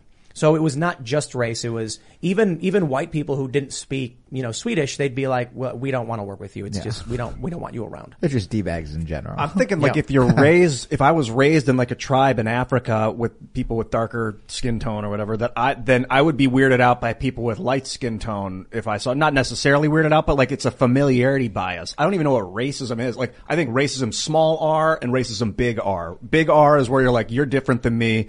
It's you know racial slur, and where a small r maybe is more classist. I don't know. But but this again, this is America. This is the only majority white country that's elected a black president. Mm-hmm. There is a sociologist at Harvard. All sociologists are left wing. His name is his name is Orlando Patterson. He's black. And in the 90s, he says America is the least racist majority white society in the world. Mm-hmm. Provides more opportunities for blacks than any society in the world, including all of those of Africa. Mm-hmm. When my I want to tell you a quick story, Jamie. When my when my race was over, I'm in a restaurant in LA on the west side. And I get there and my buddy hasn't arrived yet and there's a table next to me with two ladies and I think they feel sorry for me. Yeah. So they start talking to me. And they were 85 years old. They'd known each other since the second grade. They were Jewish. One was a human rights activist, whatever that means. The other Yeah. one was a psychotherapist. yeah. And then about 15 minutes into the conversation, one of them said, wait a minute, I know who you are. You're that guy that ran for governor. I said, that's right. And she had a big smile. She said, guess who I voted for? I said, you didn't vote for me. And she said, how do you know that? I said, let's see. Uh, we're in the west side of LA. You're both Jewish. One of you is a human rights activist. It doesn't take Columbo to put that together. You didn't vote for me. And she said, no, you're right. I didn't. I said, how do you feel about the, about the crime? And she said, I have a friend who got mugged and told me about that. I said, how do you feel about the quality of our schools? She said, I would never put my kids in a, in a public school. How do you feel about the way Gavin Newsom shut down the state in a more severe way than anybody else did? Sitting up there at that restaurant, not wearing a mask, not engaging in social distancing with the people that drafted the mandates, had his own kids in person. She said, I thought it was hypocritical. How do you feel about the fact that people leaving California? So they agree with me on everything. I said, so here we are completing each other's sentences, yet you wouldn't vote for me. Do you have any Republican friends at all? And they look at each other and they admitted that they didn't. They said, this is the first time you've ever had a conversation with somebody who's conservative, isn't it? And they both said yes. I mean, honestly. Yeah. You Talk about been being, talk about being in, just- in a cocoon. You should have just called them racist, bigots, all those things you said were conservative, alt-right talking And then be like, buy my book and just throw it. And then, at and then they bought my drinks and they bought my dinner. Yeah, that's what did. I wanted. Well, and, and, and that's the thing. It's, I, and I ordered lobster. I think I, was, I wasn't going to order lobster at first, but then I, I don't, I, I don't even like then- lobster. Then I upped it, yeah. I think one of the most insidious words um, is when if you change your mind, you're called a, a grifter. And, I, and I've made jokes about this. I've made jokes about it on Cast Castle um, on the podcast because essentially it's saying that if you evolve a viewpoint, if you step out of your bubble, if you, you know, I mean, I didn't, I expected when I came on this show that I would just kind of be like token liberal guy, make jokes, um, make fun of myself, all done. And I've been fascinated at how my a lot of my views have changed and not because you know uh, Tim hired me when I was like liberal liberal liberal. Um my views have changed because I'm just talking to different people which we should all be doing. And in fact when I talk to some conservative friends and I still give some of my bleeding heart points of view they go oh man I never thought of that either and that's good as well you're not grifting you're growing this is what I try to That's explain right. to people. You're, you're searching for the truth. I'm searching for the truth. That's it. You are. yes mm-hmm. And as and if you have that I don't care if you're a Republican Ma- Malcolm X said, I'm for the truth no matter who's telling it. yes And that's how I feel. Yep. I, I, I'm willing to change my mind. Make me change my mind. Give me the facts. Give me something I've said wrong, thought wrong, and I will change my mind. My God, I got excited when you quoted Malcolm X. Okay.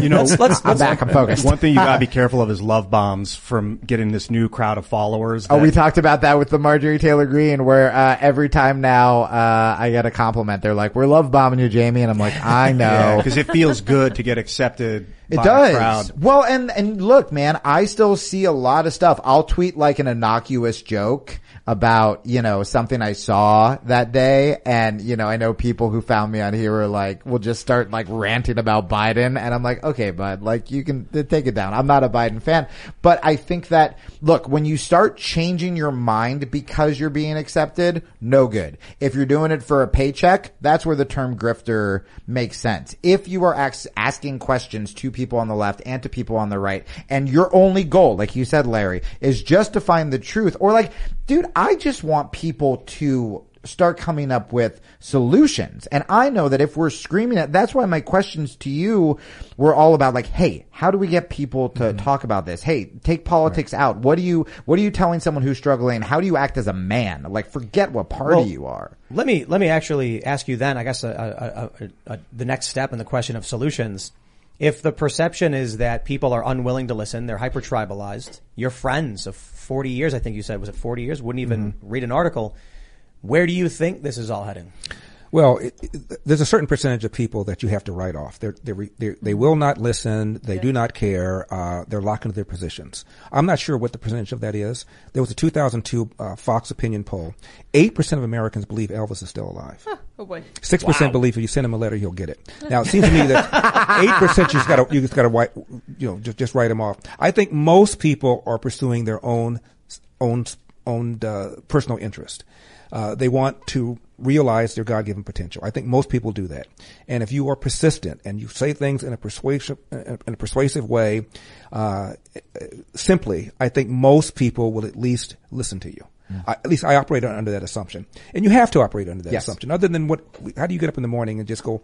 Half the country is is, is irredeemable. Uh, I'm, gonna, I'm going to avoid that. Right. I, I just can't do that, I- and I won't do that. You guys said earlier, like the truth, that you're both seeking the truth. I get nervous about that because I feel like it's subjective to, um, and that there's no absolute truth. It's facts. You could say there are facts, but the way you look at the fact is the, your version of the fact.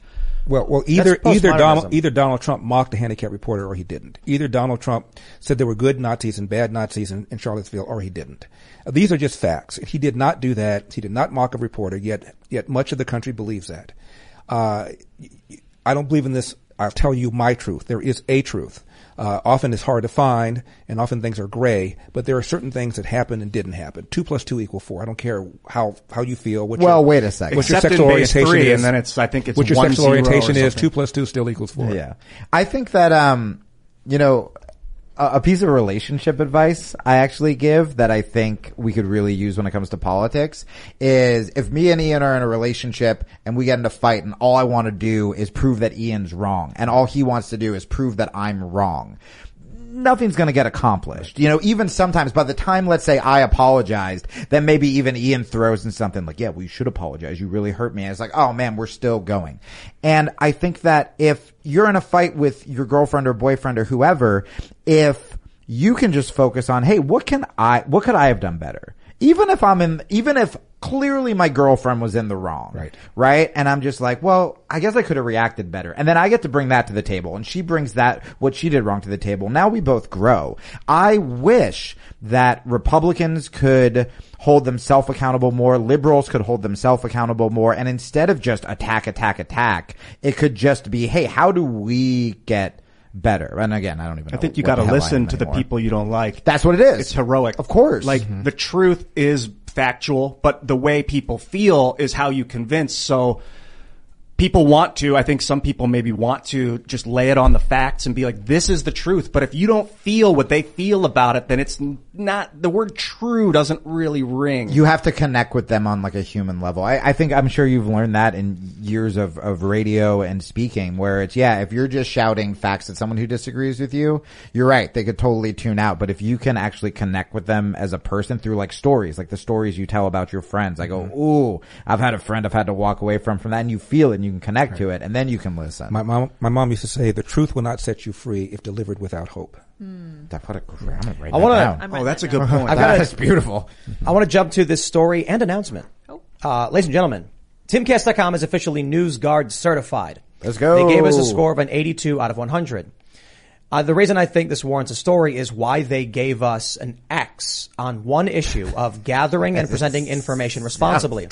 To put it simply, we adhere to all standards of NewsGuard. For those that are not familiar, NewsGuard is a certification agency that rates all news organizations. It is used by big tech companies to determine whether or not you can share the content or it gets seen by others. Because in uh, about five stories out of 4,000, it's 300, 3,892 stories. Five of them had issues. One of them, I believe, was a fact issue. Two of them were for quoting the president himself, and two were because we had sentences that were just a little too similar to other organizations, even though the sentences themselves were quite generic. The reason why I think this is relevant. This affects how we get viewed on Facebook if you share one of our articles. This is how the cathedral operates. We use NewsGuard as a, as a, as a bias checker on our own. It's also a shield. If we report a story that says, how about this? The Hunter Biden laptop was confirmed and the emails in it are, are, are known to be real. Well, if someone tries claiming we're spreading conspiracy, conspiracy, conspiracy theories, I need only look to the Daily Mail and the New York Post, who are certified by NewsGuard and said this is true. And then I can say, take it up with that certified agency used by big tech companies. They claimed that because in two articles, we did a fact-based report, Donald Trump says, quote, in response to quote, that because we didn't run a fact check, we are irresponsible and sharing misleading information because as NewsGuard said, Trump's quotes were provably false. I said, okay, how about this? We weren't doing a fact check article. We were just reporting the news. But if you want, moving forward, we will include a fact check. Here's where it gets really funny. As I stated, this is what the institution, the cathedral uses. It's funded by, I believe, Microsoft and Bill, uh, Bill Gates particularly, or people mention it. It may, be, may just be, uh, be Microsoft. In the nutrition label, and again, I, I have to stress this because this is what they, they consider to be the standard for, for big tech. They had four errors outright. Incorrectly labeling my job at Timcast, at Vice, and at Fusion. Falsely labeling the, uh, Tales from the Inverted World as science fiction and fantasy. They corrected all of those immediately only after I told them they made the mistake. They injected opinion, referring to Cass Castle as mundane. And the best part of the whole thing That's, is they that's the most offensive part of all. Thank you. Yeah. I think it's Well, stellar absolutely. work. yeah. they, they have injected a false quote from me, which has to be the most egregious thing. And this is what I want to say. And I want it to be on the record. And forgive me if it's a bit internal or, or esoteric to the industry. When you have an organization that violates its own standards and accuses you of being irresponsible, well, now we have, uh, The FBI? I'm just kidding, by the way. I don't know if Perhaps, the FBI yes. that. Well, you've got an issue there. So let me, uh, I, want, I want to show you this. They say asked by NewsGuard about the above chal- unchallenged claims. This was because we quoted, we said Donald Trump says quote. In an email, Pool said, we will institute a policy immediately on all quotes moving, uh, that, here's what they wrote. On all quotes bracket that are false bracket moving forward to run fact checks and we'll have those two articles updated immediately. I never said that, nor did I imply it. Quite the opposite. Wow. I told NewsGuard that if you require us to, to run a fact check on Donald Trump's quotes, the policy would require us to fact check every single quote from anyone we ever report on. And we will do that if that's what your standard dictates. That would put NewsGuard in an impossible situation and potentially put them in civil tort liability positions. So they injected a false quote from me that said that are false, which I never said. I have requested a correction twice now on that false quote. They have not corrected it. So But, but Tim, they did not call you the black face of white supremacy. now that's special. So, huh? so, give, so give them that. That should be the blurb Gi- on give, every give them book. that. Give them this that. is this is the standard by which the media operates. It is impossible standard. To be to, that being said, an 82 out of 100 is one of the highest ratings you can probably get. We got one ding, but we have five articles out of 3,892. This needs to be said so that you all understand. For one, I am already preparing litigation. NewsGuard, you are being warned. Okay, I will be very distinct and clear. Give me standing against Wikipedia and I will launch a lawsuit in two seconds and put my money where my mouth is. NewsGuard, you want to claim we are irresponsible? Here's what they claimed. Because they alerted us to five articles and we didn't catch them, that means we're irresponsible. I got six errors from you on your own website. If your standard is that we have to be more responsible than you are, I'd love to see you file that in court so I can parade it around after we file if you don't correct this. Also, what are the news organizations that led us into war with Iraq? What are their ratings? 100 out of 100. Ladies and gentlemen, I give you USA Today. USA Today receives a 100 out of 100 credibility rating, despite the fact that on their on their page they say in June 2022, USA Today took down nearly two dozen stories by a reporter whom the newspaper said appeared to have made up people she quoted. Right. NewsGuard fabric, fabricated a quote from me. Yep. They, cl- they they even acknowledge USA Today fabricated stories, but they are 100 out of 100. Also, new- I would argue that this has to put them in some kind of uh, uh, civil tort territory. I will show every single certification they've ever given, and I will show they have no legitimate standards. And I want them in court to admit it. U- USA Today drove that story several years ago that black churches were being burned because of racism. And it turned out completely, totally bogus. There were more mosques and synagogues that were burned. Uh, most of the black churches that were burned were in the forest, in the woods. Uh, very few of them were, were burned as a result of somebody doing it because of racism. Completely set this whole country, pardon the expression, on fire. The story was completely and totally bogus. I am just learning that today in 2022. And what did, what did they say about us? We quoted Trump, but didn't include context challenging Trump, Which, by the way, which is misleading. you as a, a a news organization quoting the president of the United States, either way, whether Trump was right or wrong, is still covering the news, and it is certainly, certainly uh, less nefarious than NewsGuard purposefully misquoting you. I will, I will add, this is part of what gives them the credibility as their agency, but I want to stress that it's used by these big tech companies, but I also want to stress the purpose here is to show you what their standard is. When they claim the New York Times is factual, when they claim that USA Today is factual, they emailed me saying, this is, this is, you're going to love this guys, because uh, we didn't talk too much about this before. I'm going to flip the, The table first over. thing they tried getting us on, saying these are, f- are fake news, was that the Hunter Biden laptop story. They said you claimed that Hunter Biden in an email was seeking funding for biolabs or whatever, and I said, well, I didn't claim that.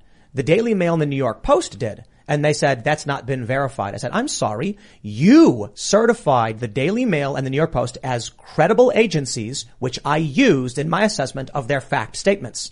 Would you like to now have on the record that you don't consider your own certifications to be viable? Mm. They immediately responded with, this one's too murky, so we're going to ignore it. and I said, you refuse to admit that you're, you, you're challenging your own certifications. I will, I, you, you got to understand, guys. This is a, this, this culture war and the issues we're facing with censorship are deeper than just one story about Elon Musk and Twitter. Of course they are. And behind the scenes, I want, I want to let you all know, people are saying like, why don't you do more? Put your money where your mouth is.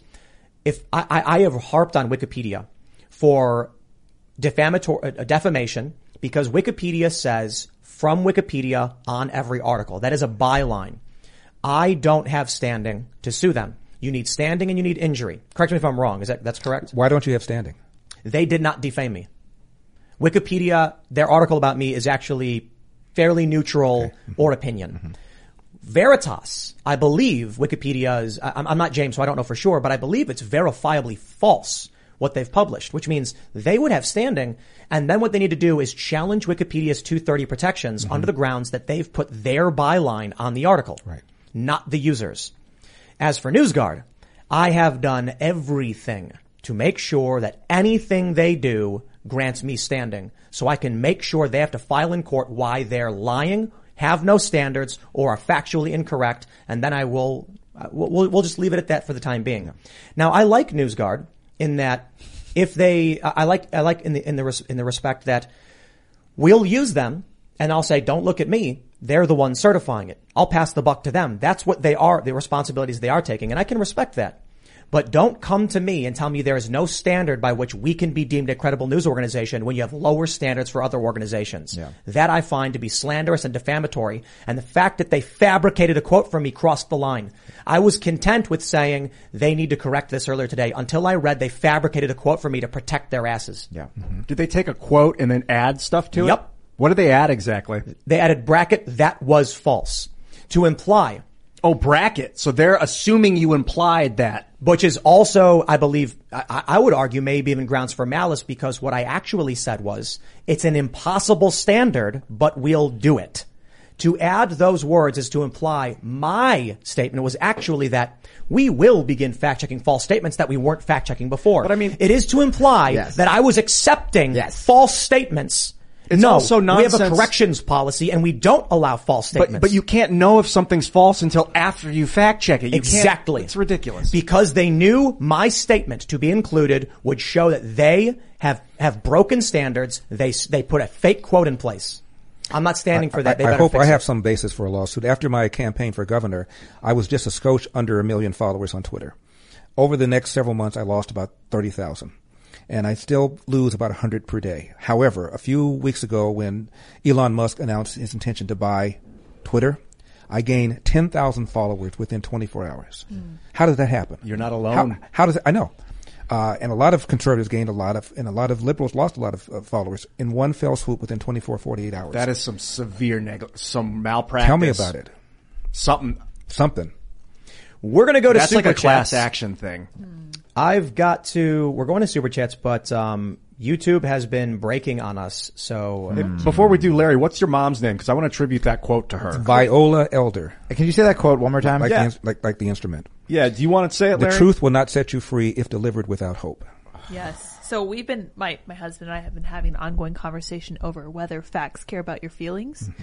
and I argue that you can't convince someone of a fact unless you also care about the feelings. It's kind of like what Maya Angelou said. She said people will, you know, forget what you said, they'll forget what you did, but they'll never forget how My, my mother, feel. my mother couldn't stand Maya Angelou. yeah, I, and I, I'm couldn't an, stand. Thought, thought she was phony. yes, I, I've by, been by the way, you know, you know, she's not a doctor. They Oh, call yeah? her Doctor Maya. She doesn't know no degree. in Oh, really? Oh. My mother thought she was completely phony. Thought her accent was all made up. She, my mother couldn't stand her. yes, Can and you I, guys call me doctor from now on? I'll call you, I'll call you That- anything you want. Yeah. Hell yeah, let's Doctor. Maya Angelou. Yeah, no, so no, I- Is no it doctor. Viola V I O L A? Yes. Nice. So I don't like to use that Maya Angelou quote because I don't like her either. Mm-hmm. But I think she has a point in that people don't really care if you're presenting them with facts. If you appear to not point. care about how Yep. they feel, Right. You know? Well, that's why comedy can be so powerful, right? It's like it evokes a physical feeling, and then if you can laugh together, chances are you can figure some stuff out. And it would be nice, nice if late night comedy wasn't so far to the left. Well, the, it's only all- one is Greg Gutfeld, the only one that that's late night that that that is not left wing. Yeah. Well, and, to be and fair, about, there and are about, and about 15% of young people uh, admit that they get their primary source of news from the monologues. Larry. I would like to argue that they are also not funny, so not technically Yeah. comedians. Well, we're going to go to super chats. If you haven't already, would you kindly smash that like button and subscribe to this channel? We are going to have the members only uncensored after hours show that will be published on the website, timcast.com at about 11 p.m. Stick around for that. Let's read some super chats. We got 'em. YouTube imploded, but we found a way to make sure we can get through as many as we can. We've got, how to say, late night HVAC says DeSantis Elder 2024. Mm. I'm liking it. That sounds All where, where, where do I sign? I'm making no announcement, but where do I sign? All right, let's see. Lord Blueberry says, "Is that the black face of white supremacy I see?" That's what the LA, that's what the LA Times call me. Her name, her, her initials are Erika D. Smith. Oops. uh, when I ran, she ran a column, and the headline was Ian Larry Elder is the black face of white supremacy. Subheadline: You've been warned. There's another columnist with the LA Times named Jean Guerrero who referred to my views as white supremacists. What did you say that made people think? Tell me about it. I invited Erika Smith on my show when the when the campaign was over to explain it. She wouldn't come on. Mm. right. Tavis Smiley, I interviewed with him, uh, black host who was on PBS for years. I remember Tavis Smiley. And he referred to me in our, my interview as anti-black. I said, Tavis, why am I anti-black? What view do I have that's anti-black? He said, you're opposed to reparations. I said, Obama was opposed to reparations until a year ago. Was he anti-black until a year ago? Yo, I'm open to re- repairing things, but I don't think throwing money at the problem is the way to repair systems. We need a holistic refunction of our monetary system. Well, fur- furthermore, if you're talking about reparations, I mean, who should pay reparations? It, it was, slavery was a Democratic Party. Democrats owned slaves. Republicans didn't. Only about five percent have some sort of generational connection to slavery. So all the people that came here uh, after after the Civil War, World War One, World War Two, they should be paying into it. It's ridiculous. It was 150 years ago, uh, and and furthermore. Without the complicity of African chieftains, slavery could not have taken place. They they aided the European slave trade, the Islamic slave trade. After we pay reparations, do then go to Africa and get money from that and and and and get get reimbursed from from Africans because of this? Dude, you see Native American chieftains made bank when they sold out their tribes to the settlers. They did. Let's read, let's read more. We got Siege. She says, some of my earliest memories are listening to the Sage from South Central on KABC in the mid 90s, driving around with my dad. We've got a country to save now more than ever. It's one of my standard lines. We've got a country to save. Wow. Yep. I got a lot of lines. All right, The sideways. great, El, the, the great Eldersky, uh, uh, the, the, the czar of common sense, Don Lorenzo. Sideways says, Ian, I finally understand your views on the Federal Reserve. I watched a mini documentary on it and had no idea they were a private entity and that they really have more power than lawmakers. That's awesome. Watching that documentary is it's so nuts, dude. When you start to figure out what the fuck is going on. Ian, you looked so vindicated when Tim was reading that. I was very psyched. like I was the like, Federal Reserve. yes. People are waking up. and they're printing money like crazy. Yeah, I mean, on the De- books, devaluating twenty-seven the- trillion. yeah. What's off the books? I And the whole point behind the Federal Reserve is, was to avoid uh, depressions and recessions. We've had many of them since they've been around. and you could argue that they are the ones that caused it. I think we need an audit of the Federal Reserve, which is going to lead to a repeal of the Federal Reserve Act. Perhaps. Here we go. Savan Young says, Larry, I love Thomas Sowell. So could you tell me your opinion of James B. Stewart's critique of black rednecks and white liberals?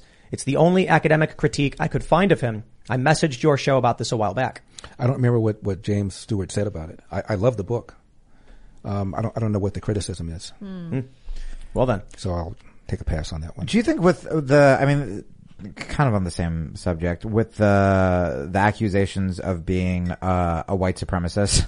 I can't believe I just said that to your face. I couldn't even make eye contact Hey, with come you. on, okay. hey, come on, Jamie. I worked hard for that title. Yeah. Okay. Sorry. Sorry. Sorry. Please. Uh, uh, well, it's an honor to Yeah, meet you. that's sir. right. Thank you. Um, do you?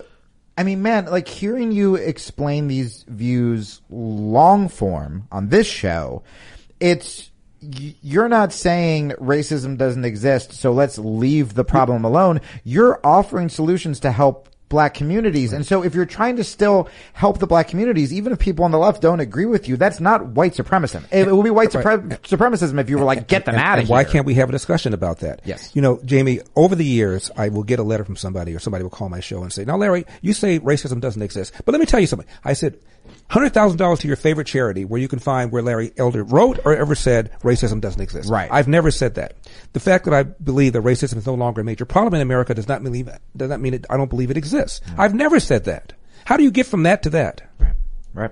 I think it's like Roman supremacy. People get really, sometimes they get fired up when I talk about the Roman Empire, but I feel like the Romans were the slaveocracy, tried to conquer the world. Then they built a church, and this Roman Catholic church now is like still in control of people's minds. And uh, white or black, it don't matter, man. When there's a when there's a group of consciousness that's attempting to control things. There's there. I definitely think that there is a you know the the Jesuit like the the the black pope. You want to look at the power of the pope and the black pope and what what the Jesuits are doing. Go down that rabbit hole. Let's read this one we got from Sam Samuel Adams. Ah, thanks for the Hey. super chat, Sam Adams. Hey. His Brian Kilmeade, uh, Kilmeade tweeted, just spoke to Eric Trump. Nothing in the safe. FBI agents, 30 approximately raided on behalf of National Archives has to come from POTUS or someone in the White House. So perhaps this is related to the, the, the story about Trump tearing up notes and flushing them in the toilet or something. Yeah. It would have been funny if Trump just left a note in the safe and it was like, can't catch me. The funny thing is that, that story where they claim that Trump was tearing up notes and putting them in the toilet, there are pictures of them. Who took those pictures? I wonder. Who went into the bathroom after Trump to take pictures of what was in the toilet Yeah. is very strange. Right. And the fact that Trump would put notes in the toilet and not flush is also strange. right. strange. It's Trump being like, hey, come film me destroy evidence. Sure, yeah. Creating more Or- evidence. Or someone's like, hey, hey, Trump just went to the bathroom. Go take pictures. Right, right. What? That's weird too. Unless he like walked in and just flicked it in there. But then why wouldn't he no, flush it? Trump does seem like the kind of guy who would be like, take a picture. Well, the. White House is Trump is the kind of guy who turns around and takes a picture. the White House is a very old building. Maybe they have a bad plumbing system. Yeah, yeah, yeah. Get them out of the. Your tax dollars at work. All right, let's see what we can grab from these super chats. Shinobi Strongside says, or it's Shinobi Strongside. Ignorance, having the capacity and access to relevant information and consciously choosing to ignore it, not to be confused with nescience. Oh, they say ignorance is knowing but choosing to ignore it as opposed to nescience. Hmm. Interesting. Well, nescience. I think ignorance is just lacking knowledge. How for do the you spell part. nescience? N e c c i a. Ne science. Thank you. All right. Bop, bop, bop. We're going to grab some. I'm trying to find some good questions for, Got for, lot. for Larry. guys. Yeah. All right. A lot of people are really, really angry about the FBI. Adam Horridge says to Mr. Elder, I don't trust government to do well with mu- with many so- societal problems. What charities are fixing the functional literacy issue you mentioned? I'll donate what I can to a good charity. Oh, that's awesome. Well, there are a lot of uh, um, private uh, schools. There are a lot of uh, pro-choice organizations uh, that um, that have been set up. There are a lot of charities that are very efficient. For three months, I volunteered for the United Way once. Um, for every dollar that government spends on welfare, about 70 cents is burned in transfer costs, rent, those kinds of things. Every dollar donated to an organization like uh, United Way, 85% gets down to the intended beneficiary because most people, like I was, are voluntary.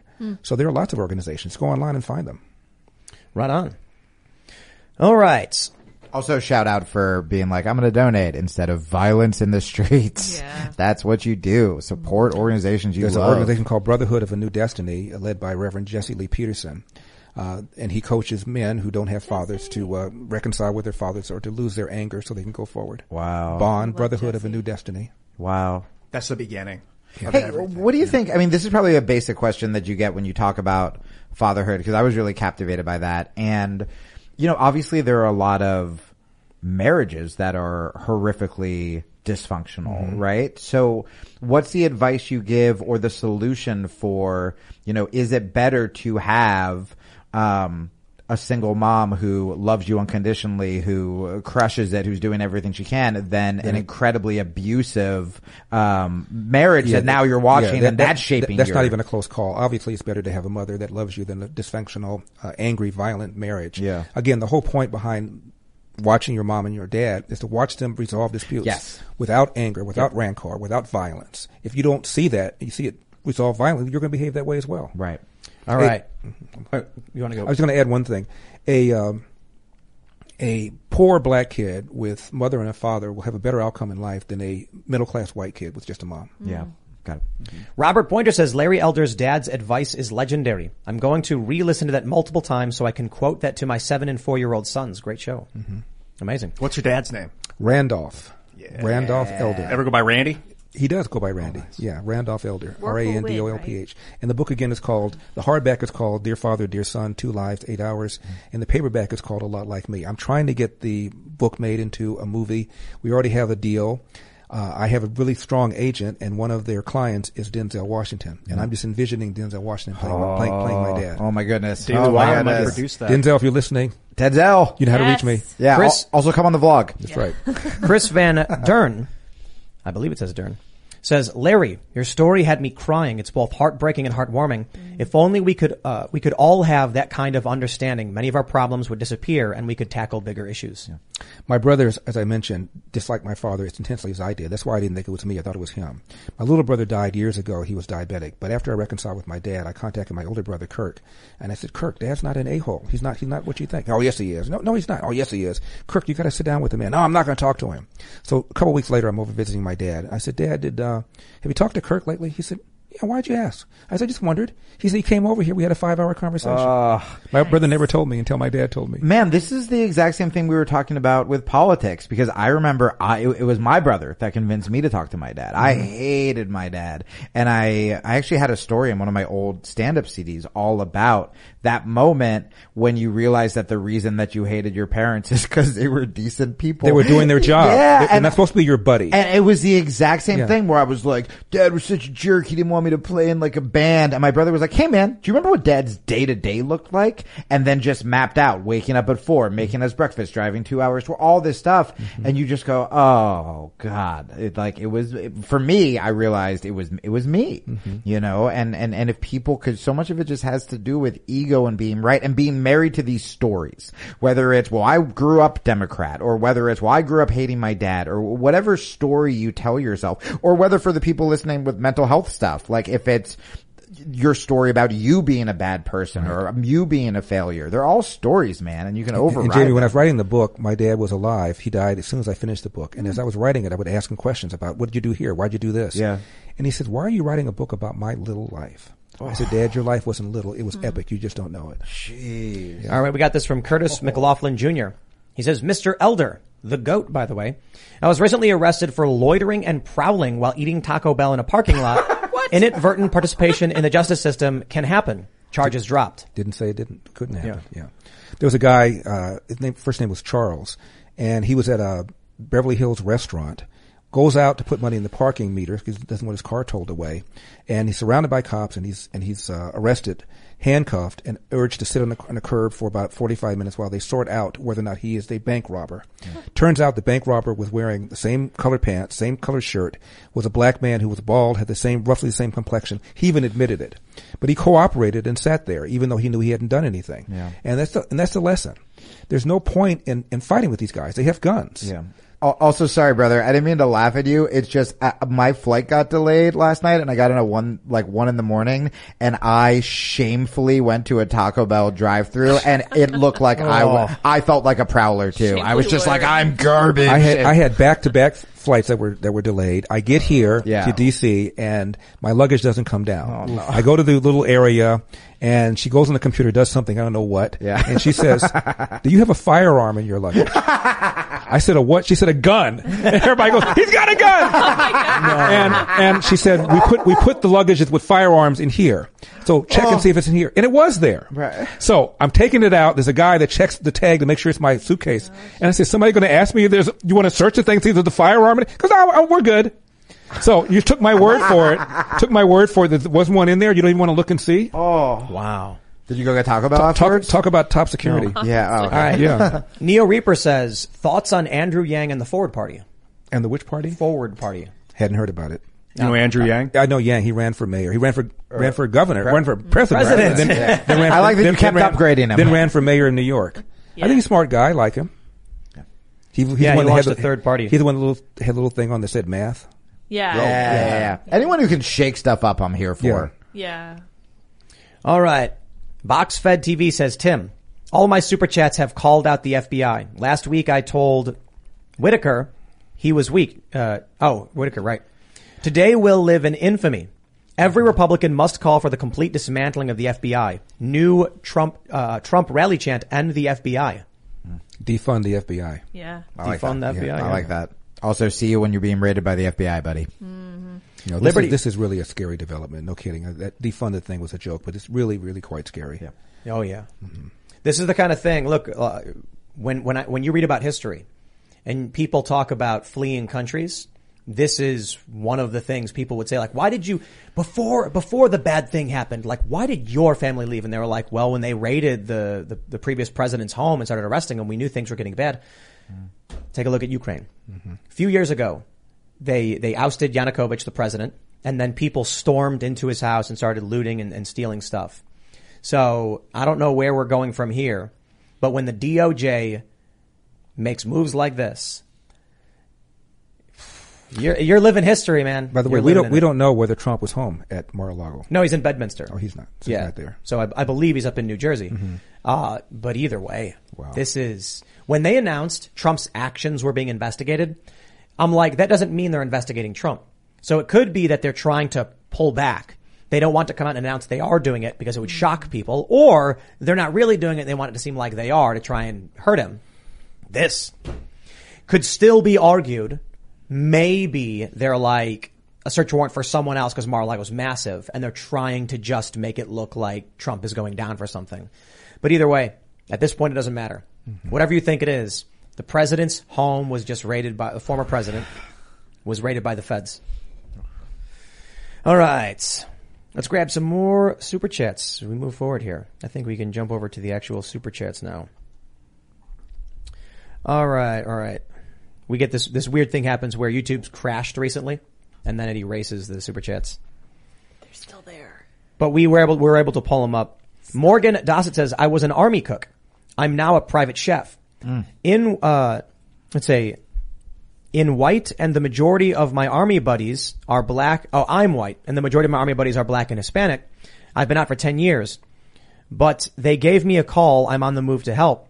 If they gave me a call, I'm on the move to help. I'll still risk my life for my brothers and sisters. Right on. Glad to mm-hmm. hear it. Mm-hmm. All right. Musically assured destruction says should law enforcement in metro areas be run like sheriffs elected by citizens? That way they are truly held accountable to the people. Also, great screen name, buddy. Yeah, I- I'd say so.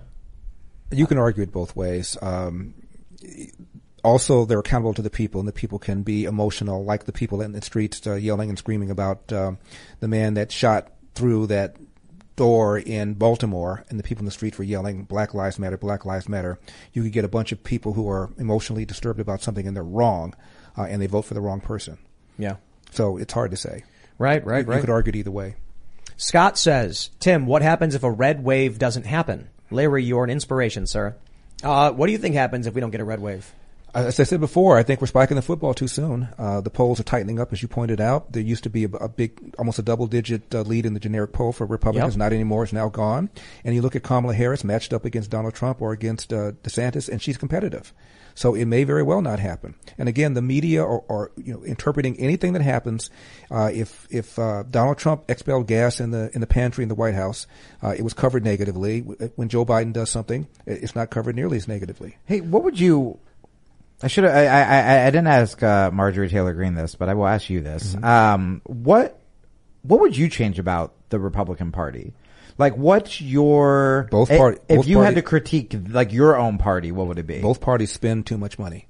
Uh, it- it- if and when the Republicans take over uh, in November, uh, the House and the Senate, uh, we should have a amendment to the Constitution that fixed spending to a certain percentage of the GDP, with exception for war and for natural disaster. Otherwise, both parties expand government.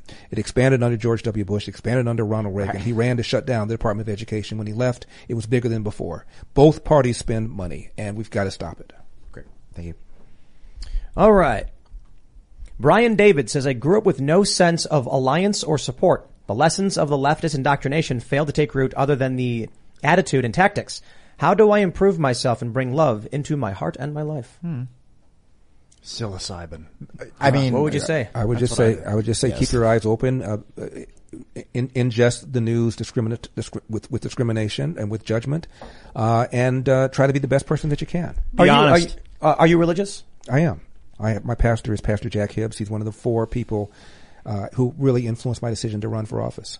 Oh, right on. Um, Yeah. I, I, and I think I think it's hard. It, to me, it's difficult for people to really understand right and wrong without a religious foundation. You have to understand that there's evil in the world, and a lot of people on the left just don't seem to understand that because they're not they're they're not God centered.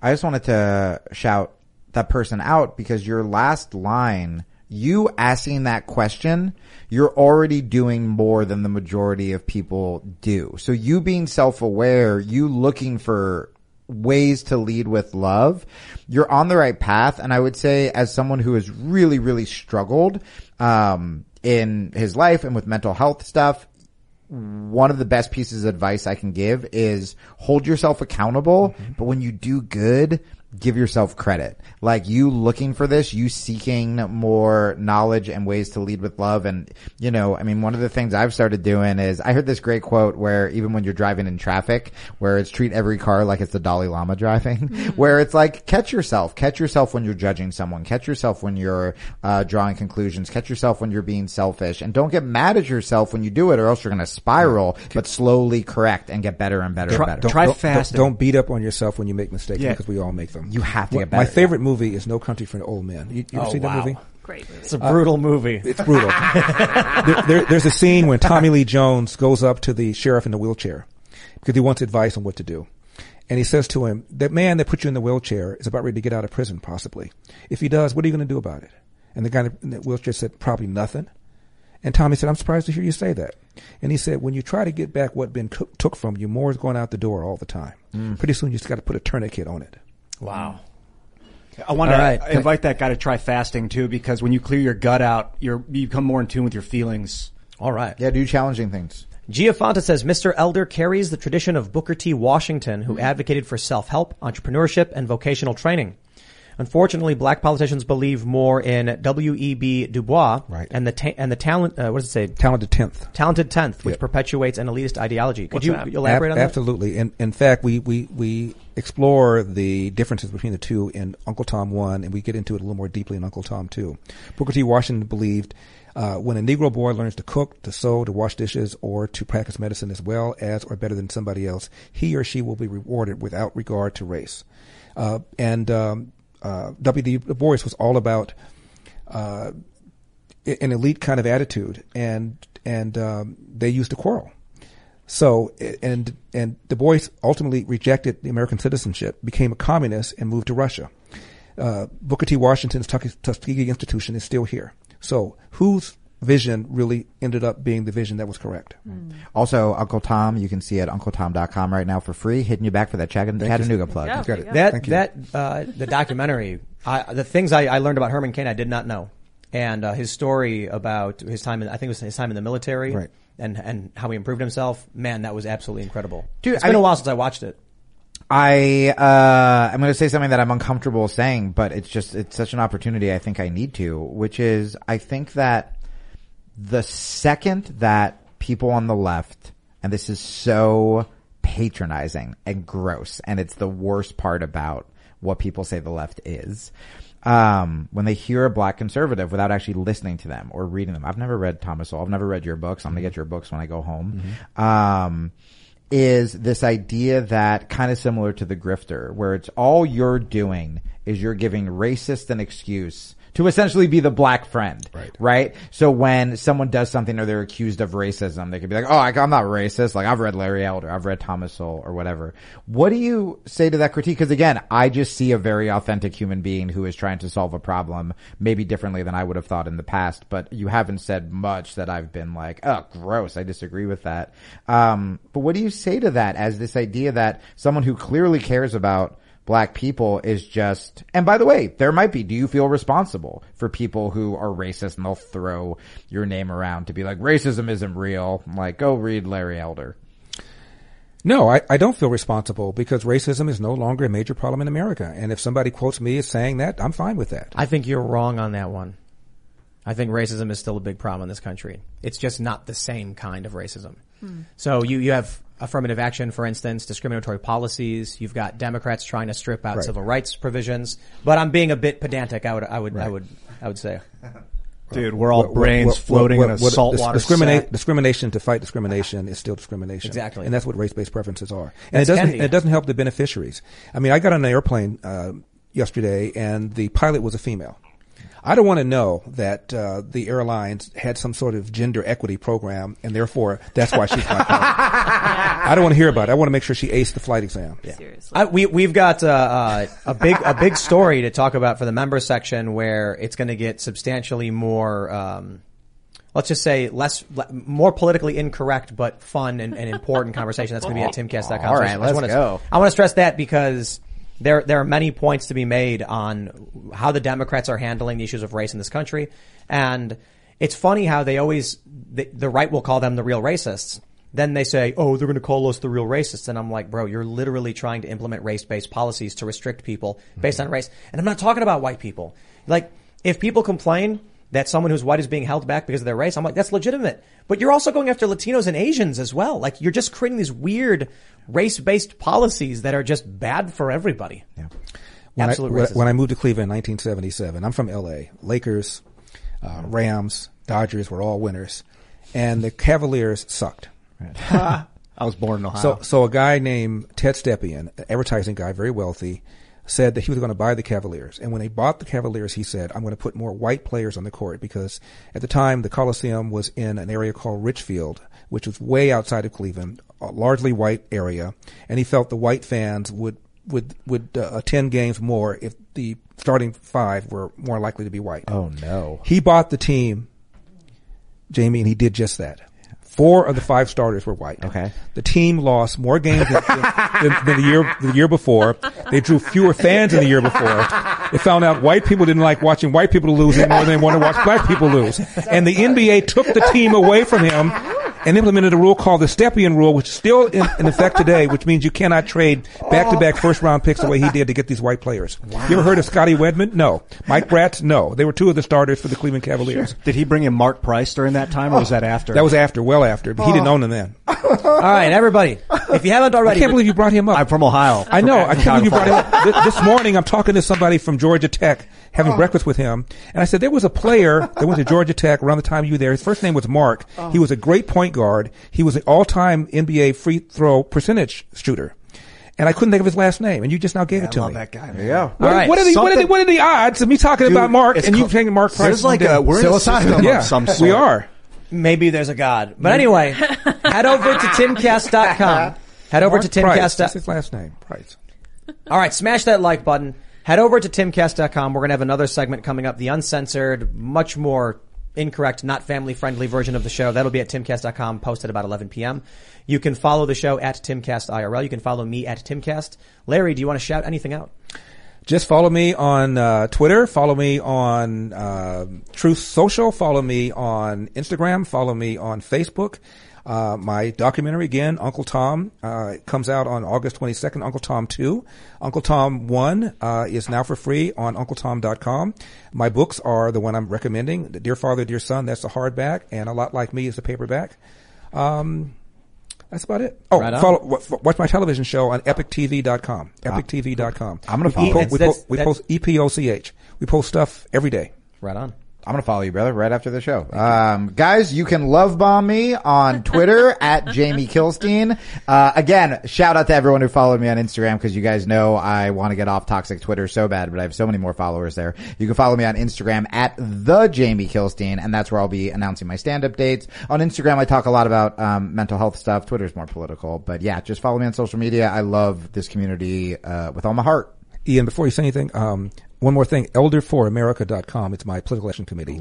Raising money to take back the House, the Senate, to campaign against critical race theory, in favor of school choice, and for initiatives to strengthen families. Elderforamerica.com. Throw a little something in the tip jar.